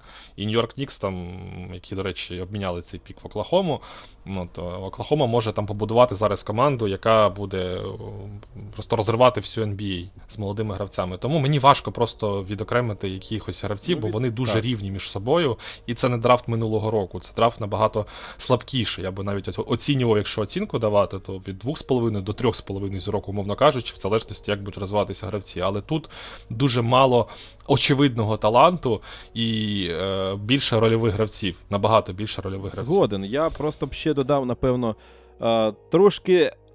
Я просто не зрозумів дії, можливо, там тих же Нікс або е, Шарлот. Тому що Нікс, ну точніше, я зрозумів дії Нікс, що вони не про драфт взагалі а вони про те, щоб там скинути Кембу Уокера, про те, щоб е, вивільнити просто місце у платіжці під там того ж Джейлона Брансона, про якого всі кажуть. Ну, окей, але при цьому вони там набрали собі піків з одного боку, начебто три піки забрали, потім один з них використали. Але з іншого боку, тих піків вони там захищені по самі не балуйся. Тому там реаль, реальна користь від тих піків приблизно ніяка. Тому вони наразі просто використали пік, е, щоб скинути Кембу Уокера. Ну, окей. Е, не не думаю, що це настільки вже важка була справа, але це їх право. Окей, подивимося е, по факту. Тут можна буде тільки судити, коли вони притягнуть сюди когось на цей вільний, цей вільний простір. Тому, якщо притягнуть, добре, якщо не притягнуть, то вони дарма потрав... витратили купу сил. Ну і Шарлот, вони тут вмазалися, впаялися в цю історію з Детройтом, з Дюреном. Е, начебто і красиво вони з неї вийшли, начебто обміняли пік на пік там 25-го року першого раунду, хоча він теж такий досить спірний. А, І і через два піки, через один пік, точніше, взяли такого ж центрового собі, але мені здається, що все-таки Дюрен був би поцікавіше. Ну, це знов таки на вибір команди, і тут ми переходимо просто до оцінки самих гравців від дій команди до оцінки самих гравців, і тут можемо почати з. Трошки негативної сторони. Давайте вже закінчимо, доб'ємо негатив і закінчимо на позитивній ноті. Е, про баст потенціал. Давайте поговоримо. Е, напевно, можемо, щоб красиво було, топ-3 від е, кожного з нас. Чи може вони будуть пересікатися, може ні. Подивимося. Мирославе, чи є у тебе якісь люди, які ось. По-перше, до речі, я хотів тебе спитати. Я зовсім забув, у мене висіло таке питання, як до людини, яка багато дивиться і спостерігає за NCAA. Чи були у тебе такі історії в твої, твої, твої, твоїх відносинах з баскетболом коледжів, коли ти був упевнений ось так на 100%, що цей гравець просто суперзірка. І у підсумку це, це, ця людина взагалі улетіла кудись не туди і зараз грає десь в черкаських мавпах, чи ще щось таке. Було було якесь таке прям розчарування, розчарування. Так, я думаю, що якщо я буду згадувати всіх зірок за не знаю скільки там 12-14 сезонів, то буде дуже багато людей, які не виправдали сподівань. Ну так, ну я маю на увазі саме ось по твоїх, типу, загальних так враженнях, тому що там ну Люка Гарза там зірка да, на на рівні коледжу, але всі розуміли, що це не не гравець NBA. Я маю на увазі, ось ти був такий, ну він точно повинен вписатися. Ось, типу, оце точно. Бетон. Ой, навіть, чесно кажучи, не знаю. Тому що, в принципі, е, інколи думка про гравця може мінятися протягом сезону NCAA.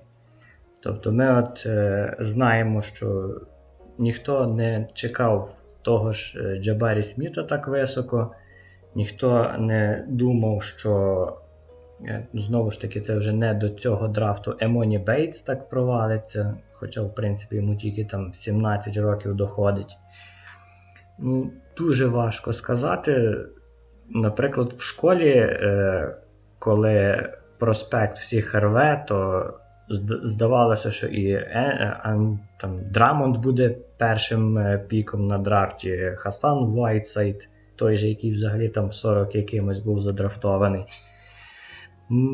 Чесно, навіть важко сказати. Тобі треба було мені це дати так подумати. Мабуть, раніше я би кілька імен, напевно, так пройшовся, то назвав. Зараз дуже важко так е, сказати. Ну тоді до до, до цих можемо. Якщо якщо про цей драфт говорити, то єдиний пік, який для мене був прогнозований, то це, мабуть, е, Айзея Моблі в Клівленд. Решту все було по суті, ну і напевно, Айві в Детройт. Тому, в принципі, тут, якщо про баст потенціал е, почати говорити, тут він може бути фактично в будь-якого з топ-3, але, але з різних причин. Тобто, якщо Банкеро говорити, то е, там вони е, в Орландо вже і кілька проспектів не Ну, дуже. Я додам, що то я маю на увазі топ-3 то за, за весь там за топ-10. Ну, то я не кажу саме з топ-3 там Банкеро Холмгрен Сміт, а саме ось там з топ-3 там е, різних гравців, твої, саме твій персональний топ-3. Тобто це може бути там. Е, Сьомий, там, п'ятий, Мату, Матурін, Деніелс. е, Тобто, якщо в, десь в десятці людина, це теж може бути баст. Ну, в, в теорії. Тобто, Я це. думаю, що існують завжди ризики з такими персонажами, як Шейден Шарп, наприклад. Ми про нього, по суті, не згадували. Е, Він так е, Кентукі дуже класно прокинув, е, перекантувався, можна сказати, переночував пів, півсезону і, і пішов, так і не зігравши. Хоча обіцяв, що буде грати спочатку в другій половині сезону, потім наступного сезону. І в кінцевому результаті, так, е, крім е, тренувань, по суті, не провів за Wildcats жодної секунди.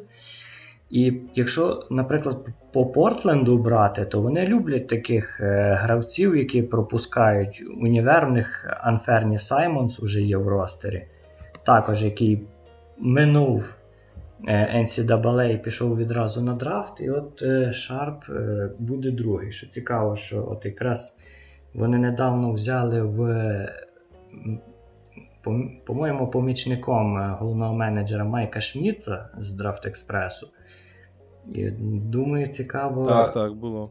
Цікаво, чи це була в принципі його роль в цьому, чи це просто твіт е, Деміана Ліларда, по-моєму, який казав, що он Шарп класний чувак, і, і, і в Портленді зараз роблять все, щоб е, Деміан Лілард був щасливий. Тому це я вважаю ризикований варіант. Дуже ризикований варіант з е, Холмгреном по зрозумілих е, причинах. Тобто там до скілу немає жодних претензій. Ну, Дуже класний захисник і дуже е, класний е, універсальний е, центровий. Тобто, по суті, ніхто не може робити з центрових, які вибрані. На драфті те, що робить він. Тобто дриблінг, е, плеймейкінг, е, кидок. Але коли людина важить буквально чуть-чуть більше, ніж я зі своїми 1,80 м, то ризики е, будуть завжди в тому, що будуть його продавлювати, особливо в плей-офф, коли баскетбол стає жорсткішим. І, і в принципі, е, я думаю, що Оклахома зараз не дуже має е, людей в ростері, які можуть його е, так підтягнути ментально. Ну і як приклад, тобто дуже молода команда, де ну, всі хочуть ще один, мабуть, процес е, повторити, як Sixers, там на, на, на понабирати піків, а там щось з того та проросте. Ну, але це дуже ризикована тактика. І, можливо, навіть Сан Антоніо хоче так частково цією тактикою, набираючи таких старих гравців. Але ну, в такому. В таких ситуаціях завжди є ризик, що не проросте нічого. Ну і третій. До речі, так, Джабарі Сміт і, і Метурін дуже, дуже ризиковані варіанти, але я думаю, що до Метуріна не буде таких е, якихось плеймейкерських вимог е, з Халібертоном. Ну так, так, він. Е, дуже, от, до речі, кого ми не згадали 105 Кіган Мюррей. Це от лідер моєї чемпіонської фентезі команди попереднього сезону. Ну, просто феноменальний сезон провів. І коли я, як я вже згадував, танкував е, в попереднього, тобто сезон назад, ковідний, то я от він од, один з перших, кого я так із, разом з Тарі Ісоном, кого, кого я приглянув, що в майбутньому вони можуть е, е, взірватися, тобто розкритися. І пам'ятаю, дивлячись один матч Айови, ну там, звісно, Гарза був того року основний, е, основна опція. Він провів дуже класний матч. Е, Мюррей я маю на увазі. Е, Коли я так тримаючи його на олівці, думав, так, треба брати його в ростер, оскільки до драфту він не доживе. Якщо ще хтось з танкуючих менеджерів наших гравців побачить оцей його матч, то я думаю, що він не дотягне до мене. Я взяв його буквально так протягуючи пів ростера, пів, пів сезону в ростері як резервіста. Дуже цікаво, в принципі, Сакраменто він може підійти. Хоча будь-хто, мабуть, хто потрапляє в Сакраменто, вже автоматичний баст потенціал має. Тому. Це абонемент відразу видається. Так. Тому, враховуючи, що Айві їм був не так потрібен з Деарном Фоксом, також дуже, дуже схожий е, персонаж, тільки той лівша, цей правша, той не не вміє вправо йти цей вліво. І думаю, що з Фоксом е, і з так хто там на його позиції, по суті, Харрісон Барнс грав, мабуть. Я... Ну, от я, я, я, до речі, не знаю, він великий і. Є Сабоніс, е, на, наскільки вони поєднують? Теоре, теоретично можуть грати всі троє в старті. Тобто Барнс, Мюррей, Сабоніс п'яте. Ну, писали просто про те, що Барнс, е, можливо, Мюррей прийшов по душу Барнса, і е, начебто Харрісон кудись відправиться, але ось питання, що вони начебто.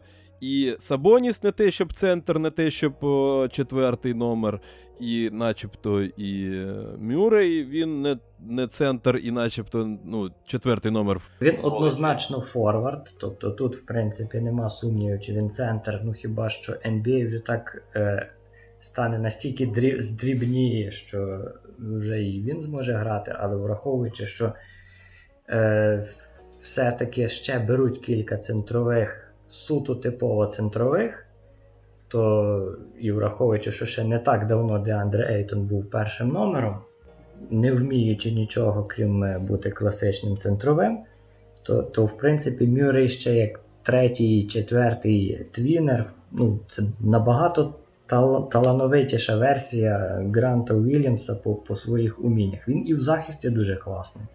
Тобто це не то, що чувак набирає 23 очки за гру, і, тому що він там опція номер один. Е, тобто він реально і в захисті дуже класний, і е, може е, на, захищатися проти кількох позицій, більших, менших. І я думаю, що цілком міг би заграти на досить хорошому рівні. Але я дуже сподіваюся, що карма Сакраменто його не досягне. Що, Що він це змінить. Мені просто здається, хочу додати, якщо по Сакраменто, що це якраз ідеальна пара для Сабоніса. Тобто вони мають грати в парі, бо Сабоніса хочуть зробити в Сакраменто тим гравцем, який буде суто там підбирати, давити в пост і там давати простір десь там на периметрі або на каті вхід. А Кіган Мюррей це саме та людина, яка може десь з периметру атакувати більш краще. Тому що Сабоніс не не зміг е, свій рівень гри на периметрі дотягнути до якогось адекватного для NBA. І Кіган Мюре, як мені здається, як мені бачиться, це саме та людина, яка може от з ним в парі грати і виконувати ті функції, які Сабоніс не може виконувати. І якраз про захист це теж досить цікаво, бо Сабоніс і на периметрі може теж відігравати, або як страхувальний навіть, напевно, краще. Тому що Сабоні захисті це взагалі така певна проблема. І Мюре якраз його може, йому може віддати якусь таку роль більш страхувального гравця, або який буде там на допоміжній так, функції виступати. Тому Мюррей для Сабоніса в Сакраменто це взагалі, мені здається, вишенка ну, на Окей. Давай тоді давай тоді від тебе, хто претендує у нас на Бастяру в цьому драфті. На топ-3 бастяри. Е, ну, дивись, давай тоді це в Італію переїдемо е, на секунду. Відразу до Пауло Банкєро. Я думаю, що все-таки це ну, не не самий очевидний варіант на, біст, на Баста. Проте мені подобається порівняння, якщо ми там вже згадували про Джуліуса Рендла, про ще когось, про Карлоса Бузера, так, ти згадував, це досить цікаво. То Пауло Банкеро багато хто порівнює саме з Блейком Гріфіном, і вже з Блейком Гріфіном, мабуть, таким. Більш детройтівським, коли він почав розігрувати м'яч, так, поінтфорварда грати, коли він вже там триочкові почав кидати, ну вже там останніх сезонів е, в Кліперс і вже в Детройті. Тому Павло Банкеро ну, такого, трошки старшого і важчого котрий... Гріфіна, напевно. Ну, е, так, ну, так, в так. молодому тілі. У того Блейка Гріфіна, який з вміннями постарше, так, але вже в молодому тілі. Тобто атлетичний все ще. І я розумію вибір Орландо саме Паула Банкеро, бо вони е, взяли, вони не не змогли ризикувати брати Чета Холмгрена, бо це Мобамба 2018 року, умовно кажучи, для них в їх очах в Орландо. Тому вони Чета Холмгрена відразу відмовились. А Джабарі Сміт, ну це гравець, який не може сам собі створювати момент. Так, це непогано там для. Ну ж так, якщо якщо Саггс, наприклад, не вигорить, то тоді Джабарі Сміт їм не дуже потрібен, бо Джабарі Сміт це гравець більше під catch and shoot, під те, щоб там з нульового першого дріблінгу атакувати. Тому вони взяли такого яскравого відразу гравця, який може саме в фарбі створювати собі моменти. Це Пауло Банкеро. Чому він може не зіграти? Е, так, мені просто здається, що це трошки переоцінений гравець з точки зору там його ролі. Він не схожий на суперзірку повноцінну, чи навіть на зірку, яка буде там е, набирати на рівні NBA там по 20-25 очок, хоча б колись. Тобто мені здається, що все-таки це. Е, тим більше він лінивий, про що розказали, так, а це вже не тільки про захист, це взагалі, мені здається, така характеристика до нього, в принципі, досить підходить. І тому мені здається, просто що цей гравець, який досить цікавий, від нього є досить непогані характеристики. Він для Орландо досить добре підходить, бо це такий гравець, який буде давати знову ж таки можливість там атакувати фарбі, але в нього немає того апсайда, якраз е, про який який е, там ми багато сьогодні говоримо, я не бачу в ньому гравця більше, ніж там якусь там. Ну, там, третю опцію, можливо, атаці, або просто допоміжну роль, яку він буде виконувати, граючи чи в старті, чи в запасі. Тобто для мене Пауло Банкеро це все-таки е, досить зрозумілий персонаж. Е, з, ну, В реаліях NBA він зараз навряд чи зможе бути корисним, не розвиваючись. От, Тому це топ-1. Якщо брати ще двох якихось гравців, то а, ну знову ж таки, правильно Мирослав казав про те, що тут о, досить багато є таких персонажів. І про Чета Холмгрена можна це сказати, але мені Чет подобається особисто. А, Якраз у нього в голові все правильно. Він в Гонзагу прийшов і доказав всім, що його там худощавість вона взагалі нічого не рішає, бо він досить розумний гравець і він. І тобто, стильний він готовий над собою працювати, і, і саме да, і стильний. І він е, готовий над своїми там, цими слабкими сторонами працювати і їх нівелювати за рахунок своїх розумових здатностей. Тобто, навіть якщо десь його щось хтось продавлює, він буде грати на підстрахуванні або буде намагатися правильні розміни шукати. Тобто там, звісно, система в NCAA багато чого вирішує, але він дуже швидко навчається і по інтерв'ю, власне, які він там давав і Майку Шміцу, і іншим представникам було зрозуміло, що Холмгрен це людина, яка розуміє, на що вона може бути здатна, і розуміє, як своїми негативними сторонами користуватися. Тому другим я би вибрав, напевно, справді Шейдна Шарпа, про якого просто мало що е, можна відкопати, мало якоїсь інформації саме ігрової. Е, він справді покинув е, Кентакі, так і там не зігравши.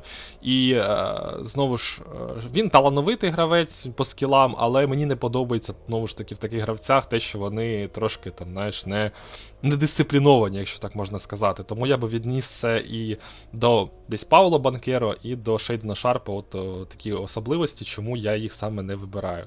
Ну а третім, кого я би можливо назвав, це буде, мабуть, е, гравець Нейстоп 10, це, напевно, Джелен Дюрен. Теж такий представник типу центрового, який може як вистрілити, так і не вистрілити. Але, як на мою думку, що Джелен Дюрен, хоч знову ж таки класним скілсетом обладає, так, тобто в нього є певні навики. Але це дуже сирий талант, який якраз потрібно сильно пропрацьовувати в реаліях NBA. Тобто, щоб не заглиблюватися там в його е, скілсети, якісь потенціали, просто там швиденько сказати, мені здається, що над Джеліном Дюреном е, потрібно працювати. Бо це не Джель Ембіт, наприклад, так, який там має скілсет, і просто йому потрібно бути здоровим. А Джеліну Дюрену потрібно бути здоровим, е, і потрібно, звісно, напрацьовувати навички командної роботи в NBA і те, як взагалі з партнерами виступати. Бо мені здається, що це буде велика проблема як і в захисті, так і в нападі, з точки зору командного баскетболу, в першу чергу, ну, а не я індивідуально. Я з тобою згоден. А, Єдине, що я б додав, якщо казати про мою трійцю.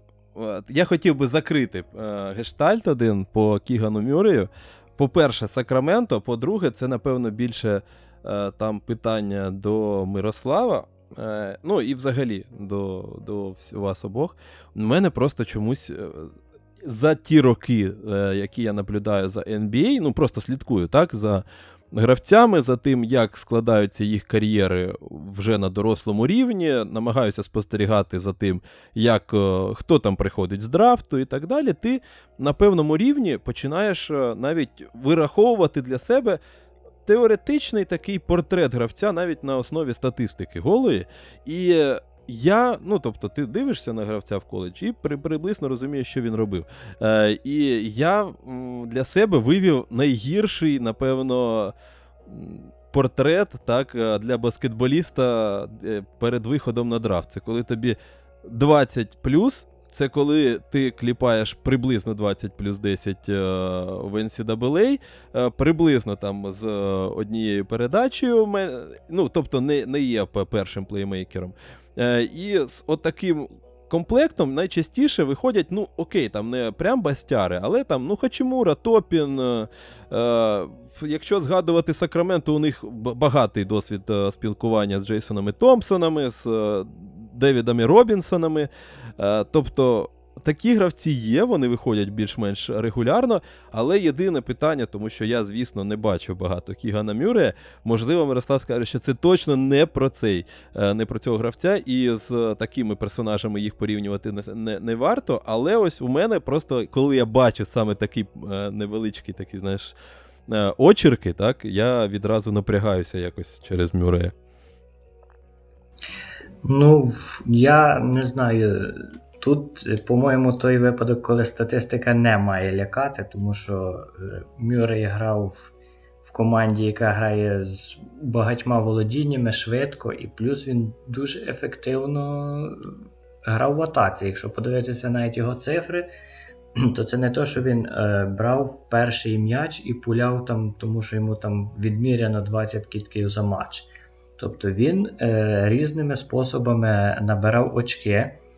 Якщо йому е, закривали там периметр, він е, міг і в проходах іти, і з контактом завершувати, і міг і спиною грати, тобто боротися за підбори на чужому щиті і добивати. Тобто, це е, не той випадок, коли Гарза набирав такі цифри, але було очевидно, що його тіло це не тіло гравця NBA. Тобто це треба мати латеральну швидкість, треба бути атлетичним в міру. Це от більше проблема е, прототип Гарзи, це прототип уже Дрю Тімі, який повернувся в Гонзагу на ще один сезон. Тому що прекрасно розумів, що це не типаж без дальнього китка, дуже важко бути. Ну і без римранера і і атлетизму рімранера дуже важко на цій позиції вишити. Наприклад, той же гравець року в студентському баскетболі Оскар Чівве з Кентукі, типовий е, африканський центровий, не знаю, десятих нульових, який цінував себе в лізі в, ну, в лотереї, мабуть. Зараз залишився також на наступний сезон. Перший гравець року з 2000 2008 року, хто залишився на наступний сезон і не пішов в профі. Тобто Ліга змінилася кардинально. Ну і подивився, на, на, напевно, на кофі, як там його е, Кокберна і його перспективи схожого. Та, я думаю, Кофі пішов більше, тому що йому вже він довів все, що можна. Він не додасть е, в трьохочковому, мабуть, уже. Плюс до того він не може заробляти в NIL, Name Image Likeness, тобто зараз студенти можуть заробляти на своєму імені, але якщо вони громадяни США, тобто в Чібве також така проблема. І тому він, в принципі, вирішив, що він готовий, він вже нічого в університеті не доб'ється. Для мене, от е, ти сказав образ Баста, зараз уже більше такий, коли людина просто суператлет, е, данчить прямо е, цвяхи е, аліюпи, але китка немає, там 60% з лінії штрафних і 20% з триочкового. Це от такий собі, не знаю, Пейтон Вотсон цього драфту, мабуть. Тому що Болдвіна, якщо брати його дика неефективність, це причина слабкої команди, батько тренер і, принципі, травми, які також були присутні. Там вже він потім взагалі вирішив не догравати сезон. Якщо брати, наприклад, сирих проспектів, то такі вже от е, персонажі, яких Міннесота взяла двох людей в другому раунді: е, Кендал Браун і Джош Майнот. Дуже класні атлети, особливо Джош Майнот. Я дуже сподівався, що він у Мемфісі вже стане е, стартовим гравцем, і можна буде подивитися, що він реально вміє, крім е, відкритих китків і данків аліюпів. Але він пішов в NBA, був задрафтований. І так само Кендал Браун, в принципі, у нього трішки інша ситуація. Він був рольовиком в стартовому складі Бейлора. Але також без дальнього китка, що один, що другий. Міннесота взяла їх двох, мабуть, е, надіючись, що щось з двох атлетів виросте е, таке путь. Що Тому Два що... атлети складаються в одного гіператлета, як трансформери. Так, тому що якщо взяти, наприклад, е, Майнота, то це може бути тим же меншою по антропометрії версією Дерека Джонса. Тобто суперданки, хайлайти топ-10. Але треба розвивати кидок, щоб е, грати трішки більше, ніж нічого. До речі, от е, стосовно е, другого раунду, таких от сирих піків, яких вже стає, які падають і їх стає менше, от Clippers От, По-моєму, їхній єдиний вибір це Муса Діабате, який, в принципі, досить непогано показав себе в першому сезоні і може розвинути кидок. Тобто я би придивлявся як е, з другого раунду, як на людину, яка може такий оцю е, сирий і молодий і африканський бігмен. Оцей штамп прибрати і, в принципі, підтягнутися до рівня гравця NBA. Чомусь його взагалі майже не згадують, а згадують з другого раунду про Іджея Ліделла. Е, Класний гравець, але я думаю, більше типу дуже мені нагадує Еріка Паскала. Тобто він невисокий, але блоків штампує просто фантастичний е, страхуючий захисник, таймінг просто нереальний. Тобто Вінгспен все є, але він такий от трішки менш поворотливий для Е, Вінга і низьковатий для Форварда. Тобто зараз з його ростом вже атакуючі захисники е, вважаються нормою. Mm, так. І це так. Змусило його впасти аж до там 40 якогось, по-моєму, номера. Також людина, до якої можна придивитися, він, по-моєму, в Pelicans потрапив, як я називаю New Orleans Blue Devils. Mm. Так що подивимось, як він там зіграє. Ну, до речі, у Нового Орлеану також цікава історія. Вони і Лідела взяли, і Де... і Деніелса, про якого також, до речі, з десятки ми е, згадуємо не так часто. Ну, До, до речі, по-перше, просто. Е, також дуже складна ситуація, як і з Дженгом, тому що його бачили в Австралії. Що таке Австралія, ми досі не зовсім розуміємо, бо є Ламело Болл, є Джоші Гіді. Деніелс е, був десь там плюс-мінус. Е, ну і така також дуже цікава історія. Потім в Ігнайті він був. Ну, тобто, дуже мало реальної вибірки, на якій можна робити висновки. Просто всі знають, що начебто він високий, він продовжує рости, і начебто він класний захисник. При цьому там все інше все в тумані. Е, чи то у нього є кидок, чи то він такий собі кидок. він спан у нього при цьому не такий вже й великий, ручки короти, е, відносно коротенечки. Тобто, чи він чи він перший пасуючий, чи другий, чи реально лідгард, чи, чи ні. Тобто дуже багато питань, і, напевно, він також претендує на певний е, статус, е, такий бастометр трошки потріскує на ньому. Питання лише в тому, що, можливо, у мене до нього більше, менше точніше. Е, претензій, бо ну, теоретично я розумію, для чого він Новому Орлеану, тому що у Нового Орлеана є така ідея збирати захисних гардів, захисників. У них там вже є і цей, як його. увійшов до них. Ну, на відкриття минулого року. Я вже і забув, чесно кажучи. Стільки його нахвалював весь минулий рік е, і Херберт Джонс. Е, і плюс е, Альварадо, і тепер ще Деніелс. Тобто хтось, хто повинен відпрацьовувати теоретично в захисті за за цього, за Сіджея Макколума, за за Йона Вільямсона, за того ж Інгрема, якщо потрібно. Тобто, в теорії я розумію, для чого він просто. Ось. А, не можу не сказати про Айві, тому що ми вже почали з цього. Такий, ну, трошки бастометр також е, включається, тому що ми вже поговорили про те, як його використовувати і наскільки він доцільний в команді з Канінгемом.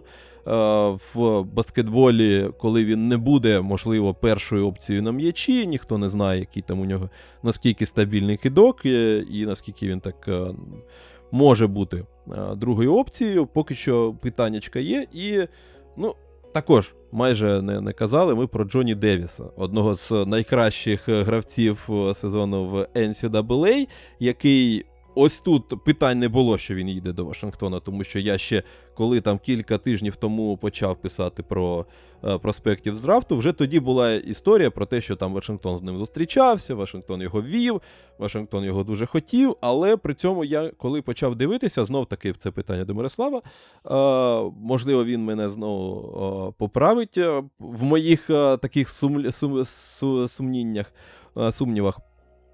Е, я коли дивлюся на Джоні Девіса, він у мене викликає трошки такий олдскульний е, ефект гравця, який більше грає від середнього, від е, різкості своєї. від...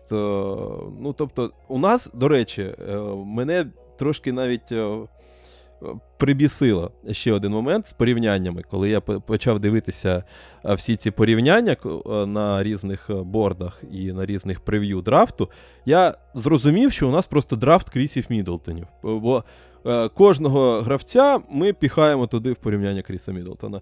Шарп Мідлтон, Бенедикт Матюрін Мідлтон, хтось там. Е, да, Мідлтон, Мідлтон, Мідлтон, Мідлтон. І, Але тут трошки інша історія, тому що ну, от uh, Джоні Девіса всі якось починають порівнювати туди, до Дерозана, до uh, більш таких ось персонажів. Можливо, я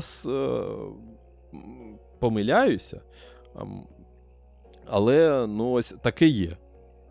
Ну, в принципі, так. До речі, от е, ти нагадав про Девіса, то, мабуть, це рідкісний драфт, де в топ-10 було вибрано е, аж два гравці з е, братами-близнюками е, в університеті, які залишились там. Думаю, через рік є шанси, що і про Кріса Мюрея, е, брата Кігана Мюрея, будемо говорити. Тому що, оскільки там також провів досить непоганий сезон, буквально як. Е, Кіган за Гарзою перший рік, і Кріс за Кіганом оцей сезон провів. Варто до нього придивитися, можливо, він буде вибраний наступного року.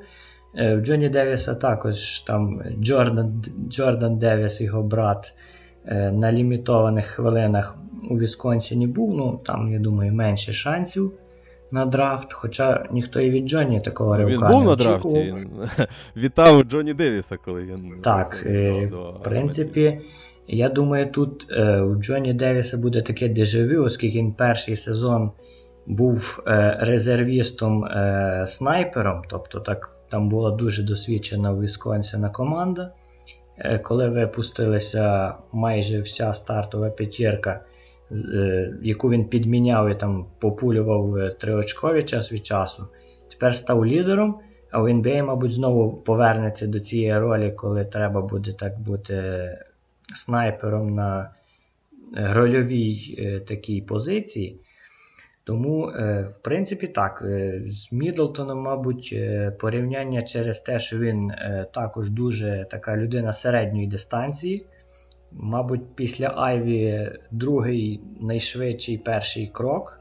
Тобто він вміє обходити на дриблінгу, вміє лізти в 3 секундну і заробляти штрафні, і завершувати з контактом. Е, хороший атлет, але е, триочковий кидок в нього так трішки підбарахлив. Він, до речі, сезон перед тим також непогано провів за збірну США. Е, до 19 років на чемпіонаті світу. Там Метурін був в Канаді е, лідером бронзу допоміг. Джонні Девіс був рольовиком у США. І після цього, в принципі, таки, після такого досвіду він почав е, так брати лідируючу на себе роль у Вісконсіні і ну, провів класний сезон, який був би, мабуть, ще краще, якби не травма всередині сезону. Там він потім вплинуло трохи на його кидоки, на відсотки реалізації. Тобто, якщо подивитися першу половину статистику і кінцівку, там він трішки провалив. Можливо, був би і вище, якби якби не така обставина. Але так, в принципі, Вашингтон, е, мені здається, також перетворюється в таку плюс-мінус чорну діру для проспектів як Сакраменто Східної конференції, по-моєму. Дуже ризиковано. Е, там, мабуть, за... важко заграти, там, мені здається. Саме важко заграти, вклинитися нормально в ритм і в гру. І, ну, е, знову ж таки, це гравець один з тих, яким я симпатизую. Був би дуже радий, якби він е, закріпився там. Е, але знову ж таки, я думаю, не відразу однозначно. Тобто не з першого сезону він буде там тягнути. Е, буде приблизно як е, першокурсник у Вісконсіні підміняти всіх захисників в беккорті, які, які там будуть брати на себе основні атакуючі важелі. А ось я хотів би теж свою думку сказати з приводу Джоні Девіса. Не так багато я дивився з ним, знову ж таки, якихось матчів чи нарізок навіть. Але от мене на гарну думку Мирослав навів, бо справді літом 21-го був якраз чемпіонат світу серед молодіжних команд, які я також дивився. І мені саме цим Джоні Девіс там дуже сподобався. Це один із тих гравців, який по боді ленгвіджу може нагадувати вам суперзірку справді. І мені він нагадує, ну, так як я вболіваю за Фінікс, Девіна Букера. Тобто за його стилем гри. Звісно, що він Джонні Девіс більш зривний, більш атлетичний, якщо брати там навіть Девіна. Але в нього от є такий стиль, типу, самому собі створити кидок, десь пролізти там, де інший гравець не проліз. Тобто він знає, як набирати очки.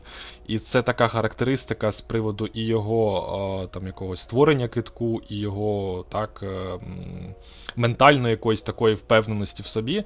Мені здається, вона каже про те, що Джонні Девіс, якщо йому в Вашингтоні дадуть можливості, можливо, навіть, е, звісно, поруч з Бредлі Білом, чи навіть на його позиції грати, якщо підміняти його, це буде дуже важко зробити. Але якщо якось так правильно устаканити ту, ту систему, а враховуючи те, що в Вашингтоні Вес Ансел досить непогано себе зарекомендував за перший рік тренерства, дати шанс Джонні Девісу себе проявити в якості більш гравця створюючого і перших опцій відразу там сходу, як це зробили в тому ж Фініксі, коли там Девін Букер приходив спочатку на роль там шостого гравця, і після першого вже сону на другий Букер е, почав розвиватися як основний гравець, як е, головна зірка.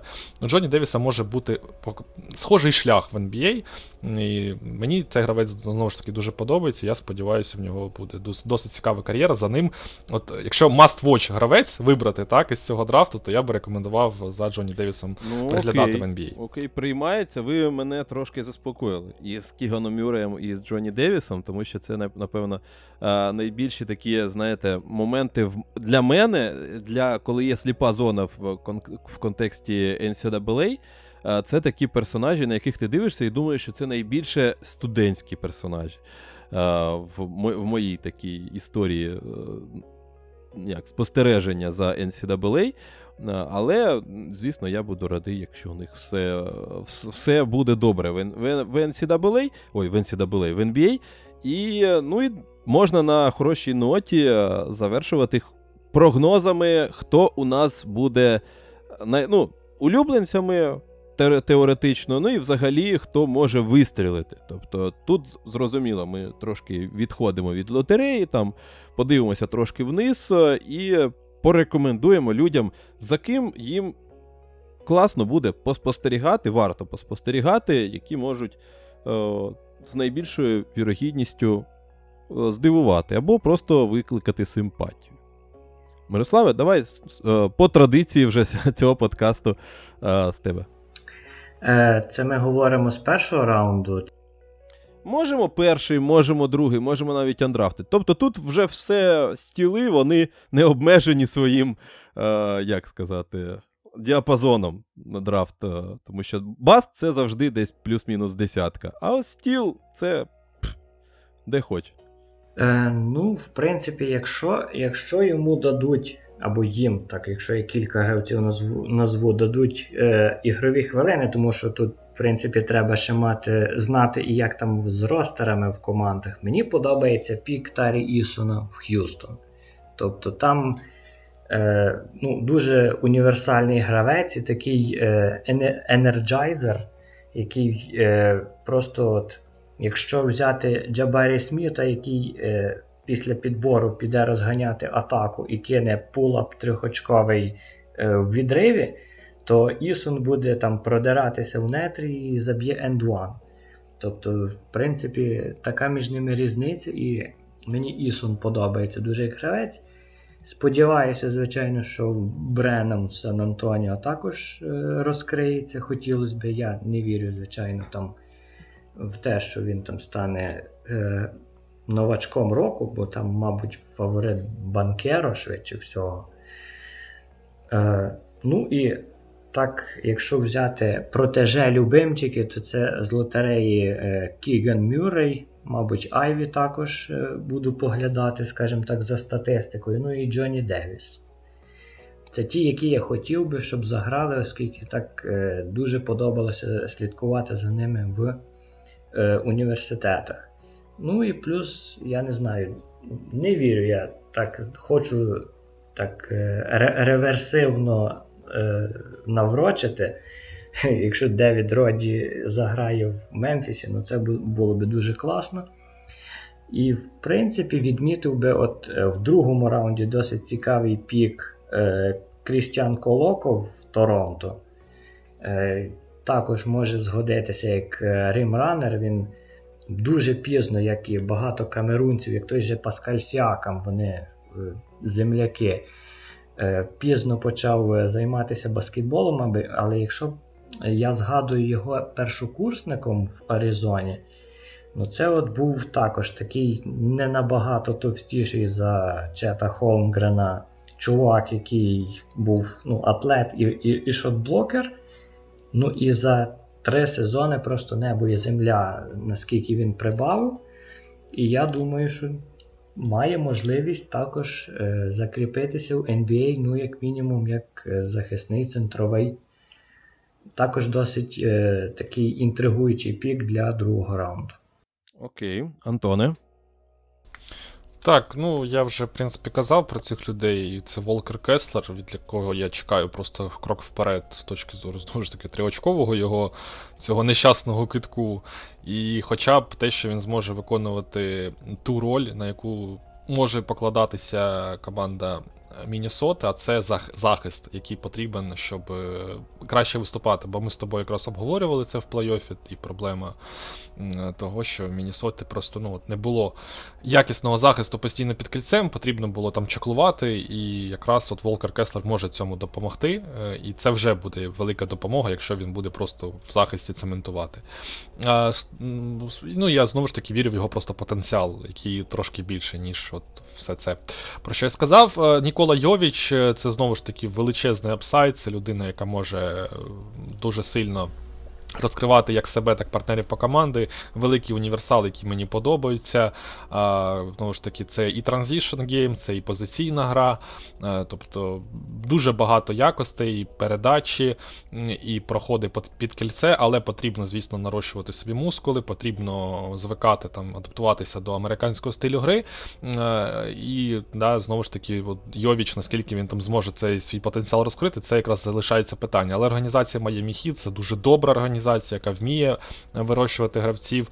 А в цілому це і Бема Дебайо, там і Тайлер Хіро, і там ще купу незадрафтованих гравців ми можемо згадати. Тому думаю, Йовіч попав в хороші руки, в гарні руки, і йому лише залишилось так е, над собою працювати. І от це головна риса. Тому 27-й пік для Йовіча це ну дуже низько. Я думаю, для його таланту він може куди більше дати.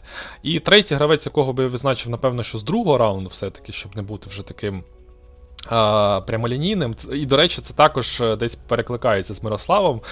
Це тільки теж африканець, але не Колоко, а Халіфа Діоп, який мені теж дуже сподобався за переглядом ігор там, до 20 чи до 19 років, коли вони грали е, чемпіонат світу. І от якраз е, Халіфа Діоп мені запам'ятався.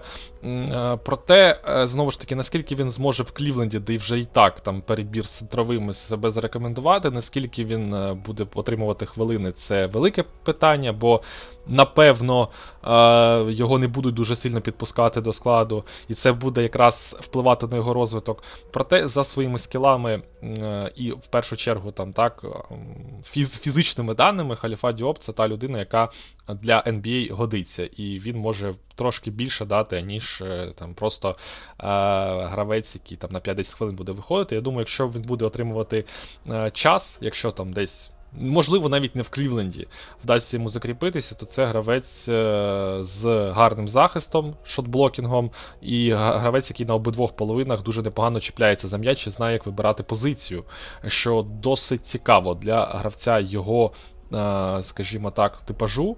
Е, бо він мобільніше, аніж е, зазвичай гравці з його там розмірами. Тобто це досить така та ж характеристика, яка допоможе йому е, грати в там транзишені, наприклад. І для мене це цікавий гравець, і я би також теж за Халіфою Дьопом послідкував, якщо він, звісно, буде десь маякувати на іграх NBA, бо знову ж таки з першого сезону навряд чи це буде відбуватися. Окей.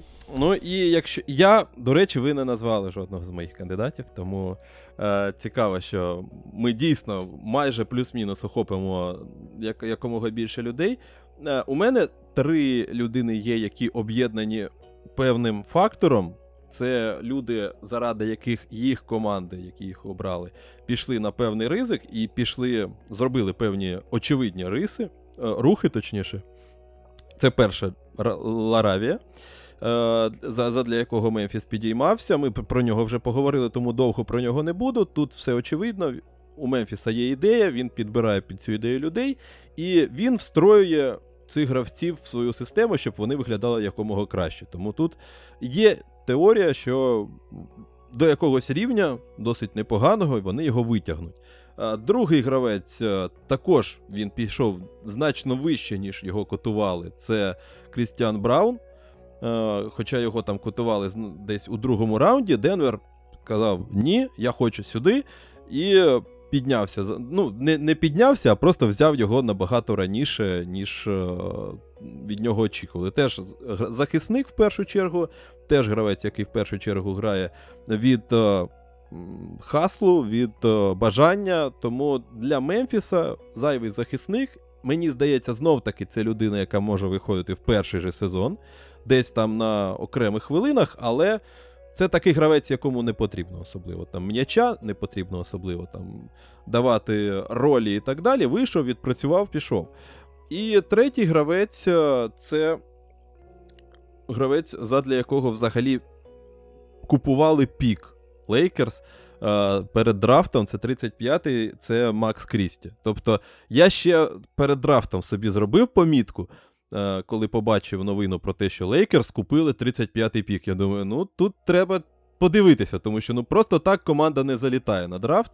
А, е, Значить, є конкретні плани під людину, значить, є конкретне розуміння, що з цією людиною робити. Тому ну, Макса Крісті. Макс Крісті, Кріс Мідл, заходите на е, на Рінгер. Що написано в порівняннях? Кріс Мідлтон, правильно, і Джеремі Лемб.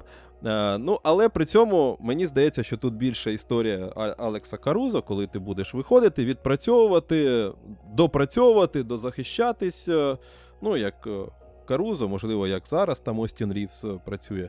Ну і в будь-якому разі до тебе і увага буде, бо ти вже в Лейкерс. І по-друге, звісно, якщо ти будеш якісно виконувати свою роботу, то питань, мені здається то тебе обов'язково відзначать. Тому що навіть якщо ти саме раз, раз останнє дупло, е, типу там не знаю хто хто та там, е, якщо ти граєш в Лейкерс, то до тебе буде увага. Е, і тобі достатньо просто не провалитися. Е, і єдине, що я хотів, щоб завершити вже нашу розмову, це спитати е, за людину, ось яка якраз Бо мене навіть питали перед драфтом, і ми починали з Мирославом це казати не під запис. Е, людина, яка поїхала до Далласа у підсумку, е, але вона вилетіла дуже-дуже дуже дуже глибоко. Це Джейлін Харді. Е, Джейден, вибачте. Ось людина також поїхала до Ignite. Ну, і це і це до Антона, до до Мирослава, тому що всі ми так чи інакше залізли в цю історію, спостерігали. Ну, знов таки, ти бачив, що слідкував за ним як за школяром, типа за топовим. І людина поїхала і закріпила тільки помилки в, в Ігнайті. І е, як взагалі так можна бахнутись? Ну, Для початку, в принципі, як е, сторонник студентського баскетболу будь-які провали Ігнайту і Overtime Elite, це для мене ну, просто так, знаєш, приємні новини. Тому я так крокодилячими сльозами поплачу над провалом Джейдена Харді. Але, в принципі, враховуючи, що він швидше всього підсилив би команду, яку я не долюблюю. Тому такі, в принципі, я навчив миритися з такими рішеннями топ-проспектів. Тому я думаю, що це, е, по суті, Даллас вирішив, не знаю, чи вони збережуть Брансона чи ні, але вирішив так low risk, high reward зіграти. Оскільки, Схоже, до речі, як і Лейкерс з Крісті. Е, тобто проспект, який цінувався досить високо, потім проявив себе неефективно в, е, в першу чергу в, в тій справі, за яку він цінувався, тобто скорінг е, набір, набірочок. Тому я думаю, що в принципі на лімітованій е, ролі він може себе проявити, оскільки ну, талант, е, не будемо заперечувати, талант у нього є, принаймні був. І думаю, що Даллас просто е, придивляється до до когось, хто може стати ціннішим, ніж той е, пік, який був витрачений. Ну, а в крайньому випадку, якщо не зіграє, його просто можна відрахувати, не, під, не підписувати контракти і так далі. І, до речі, повертаючись до Лейкерс, ти відмітив їх драфт. Я б ще відмітив їх е, позадрафтову активність, тобто підписання дітей да. е, легенд, тобто Шаріф О'Ніл і Скотті Піпен молодший. Ну, до речі, ти ти як е, людина, яка дивилася, бачила баскетбол коледжу. Е, там Шаріф Оніл зрозуміло все. Це це провал, весь талант пішов в, в Шакіла. Ну тут таке буває. З МД також, в принципі, схожа історія була. Там Правда, його діти навіть краще виступали трошки за університети, ну, двоє, принаймні, яких я знаю. Шаріф. А а Скотті?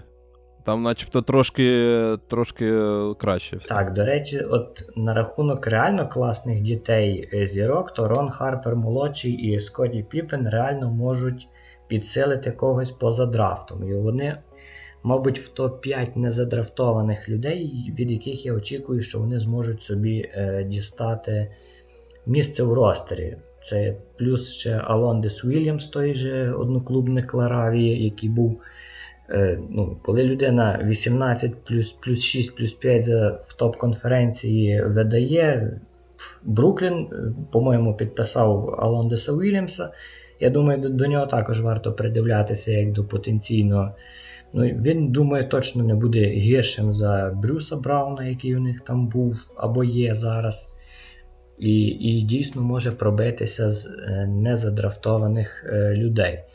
Ну, а Піпен я очікував, що він буде вибраний. Чесно. Я казав раніше, що дуже багато цього сезону таке відчуття людей, які заслуговували бути вибраними, але не були Піпен один з них. Він був лідером Вендербілта, університет, який очолює Джері Стекхаус, і він дав йому повну свободу дій. Тобто це топ-зірка опція 1 і опція 2 у команді. Провів хороший сезон, не завжди ефективний, але така доля топ-зірок з недостатньою підтримкою в команді. І я думаю, він він справді може заграти в NBA. Тобто Звичайно, цікаво буде, якщо він вийде на паркет проти Маліка Бізлі, не, не дуже старшого за себе. Не дуже старшого за себе чувака. Ну, це так е, з приколів сімейних, там вже не будемо. Це історія не про це. Думаю, справді може він е, зіграти в NBA, не знаю, чи в Лейкерс, оскільки там ну, організація зараз трошки Леброна Джеймса центрична і не дуже це дружньо для молодих гравців, я думаю. Ну, знаєш, я тут можу трошки про, продискутувати, тому що ну, той же Карузо, там е, цей як його Остін Рівс. е, Ну, вона не дружня, якщо ти претендуєш на щось. А якщо ти просто хочеш зачепитися, то в принципі і готовий просто вийти і відпахати. е, А? Ну, да, да, да.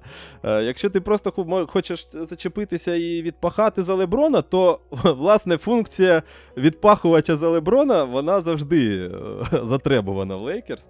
Е, Тому мені здається, якщо ось на таку роль, то ну, можна, можна, можна спробувати. У Джордана був Так, свій, ну, у Леброна буде свій. Куди ж, можливо, цього і не вистачало. Та Леброн, Леброн продовжує копіювати Джордана, так? Заголовок великими буквами. Так, е, і Леброн навіть Піпена у Джордана вкрав. От, от і все, от і весь секрет. Що ще потрібно, щоб е, спокійно. Ще Стіва Кера залишилось взяти речі, в тренера, там, і все буде класно взагалі. А, не впевнений. Ну, в коледжі, по-моєму, немає. Ну, з, таких, які би грали баскетбол. Ну, до речі. Ну, в будь-якому разі будемо вболівати за. Може навіть за, за Оніла, але більшою мірою за Піпена. Нехай у них все буде добре. Там поки що на підході в NCAA там уже колись будуть е, дітлахи Карлоса Бузера, вже нами згаданого. Там, начебто, теж е, суперзірки зростають, е, наскільки я читав, хоча б мінімум один з них. А, але це вже історія для, можливо, трошки більш пізньо, пізнього часу. А поки що, ну, думаю, що ми досить великий об'єм охопили, і мені залишається лише сподіватися, що ви задоволені тим, що ми для вас висвітлили е, на цьому драфті. Можливо, трошки розчистили ось цей туман війни е, над е, полем бою під назвою Драфтборд. Ну і останнє, що я кажу завжди, я думаю, Антон вже знає. Е, я нагадую про те, що е, все, що відбувається зараз, е, будь-яка наша активність, ми розмовляємо про баскетбол, слухаємо, дивимося баскетбол. Ну, вже не дивимося, але роз- розмовляємо, читаємо і робимо будь-які речі завдяки нашим захисникам в країні йде війна, і потрібно підтримувати будь-яким чином наших е, воїнів, е, в тому числі і на всіх фронтах. Це і волонтери, і люди, які потребують цієї допомоги. Тому не будьте байдужими, якщо є можливість, намагайтеся хоч чимось да, допомогти. Ну і залишається лише подякувати в першу чергу людям, які дослухали е, цей двогодинний подкаст, е, і в другу чергу подякувати вам, друзі, Антоне, Мирославе, за те, що ми таки зустрілися віртуально е, і все ж таки е, записали цю цікаву, я сподіваюся, для слухачів розмову.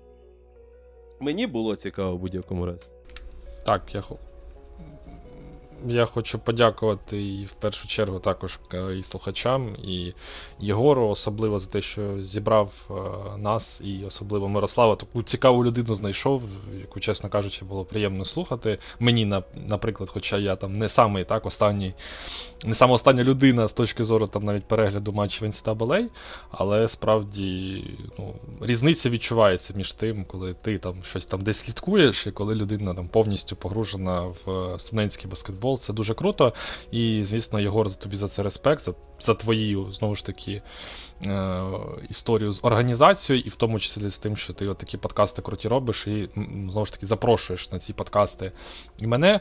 І Мирославу ще раз теж респектую за його знання. Думаю, що багатьом було дуже цікаво його Так, дякую вам за запрошення. Думаю, е, в принципі, є два моменти, які я можу сказати як е, результат цього всього. Це хороший момент це те, що ви, ви стали перші, до кого я пішов на подкаст. І поганий момент, ви стали перші, до кого я пішов на подкаст. Тому, в разі, якщо щось не так, вибачайте і ви, і слухачі. Так що сподіваюся, що можливо навіть не останній раз. Ну, я сподіваюся, що дійсно не останній раз, е, е, що будуть ще і приводи, і в кінці кінців україномовний контент потрібно підтримувати і розвивати, тому спільними зусиллями ми якось то, я сподіваюся, впораємося з цією історією. А я нагадую, що будь-які посилання на наші контакти, телеграм-канали, твіттери, е, будь-що буде в описі до цього подкасту, де б ви це не слухали. Е, будьте активними, проявляйте активність. Е, ми не просимо нічого, окрім вашої активності, зворотні, зворотнього зв'язку, коментарів, можливо, там лайків чи ще чогось, можливо, там ділиться з друзями чи ще якось так. Ну і власне на цьому так дійсно все залишається лише побажати всім. Мирного неба, перемога буде за нами. Ви тим часом будьте здорові, зберігайте е, бойовий дух, і все буде Україна.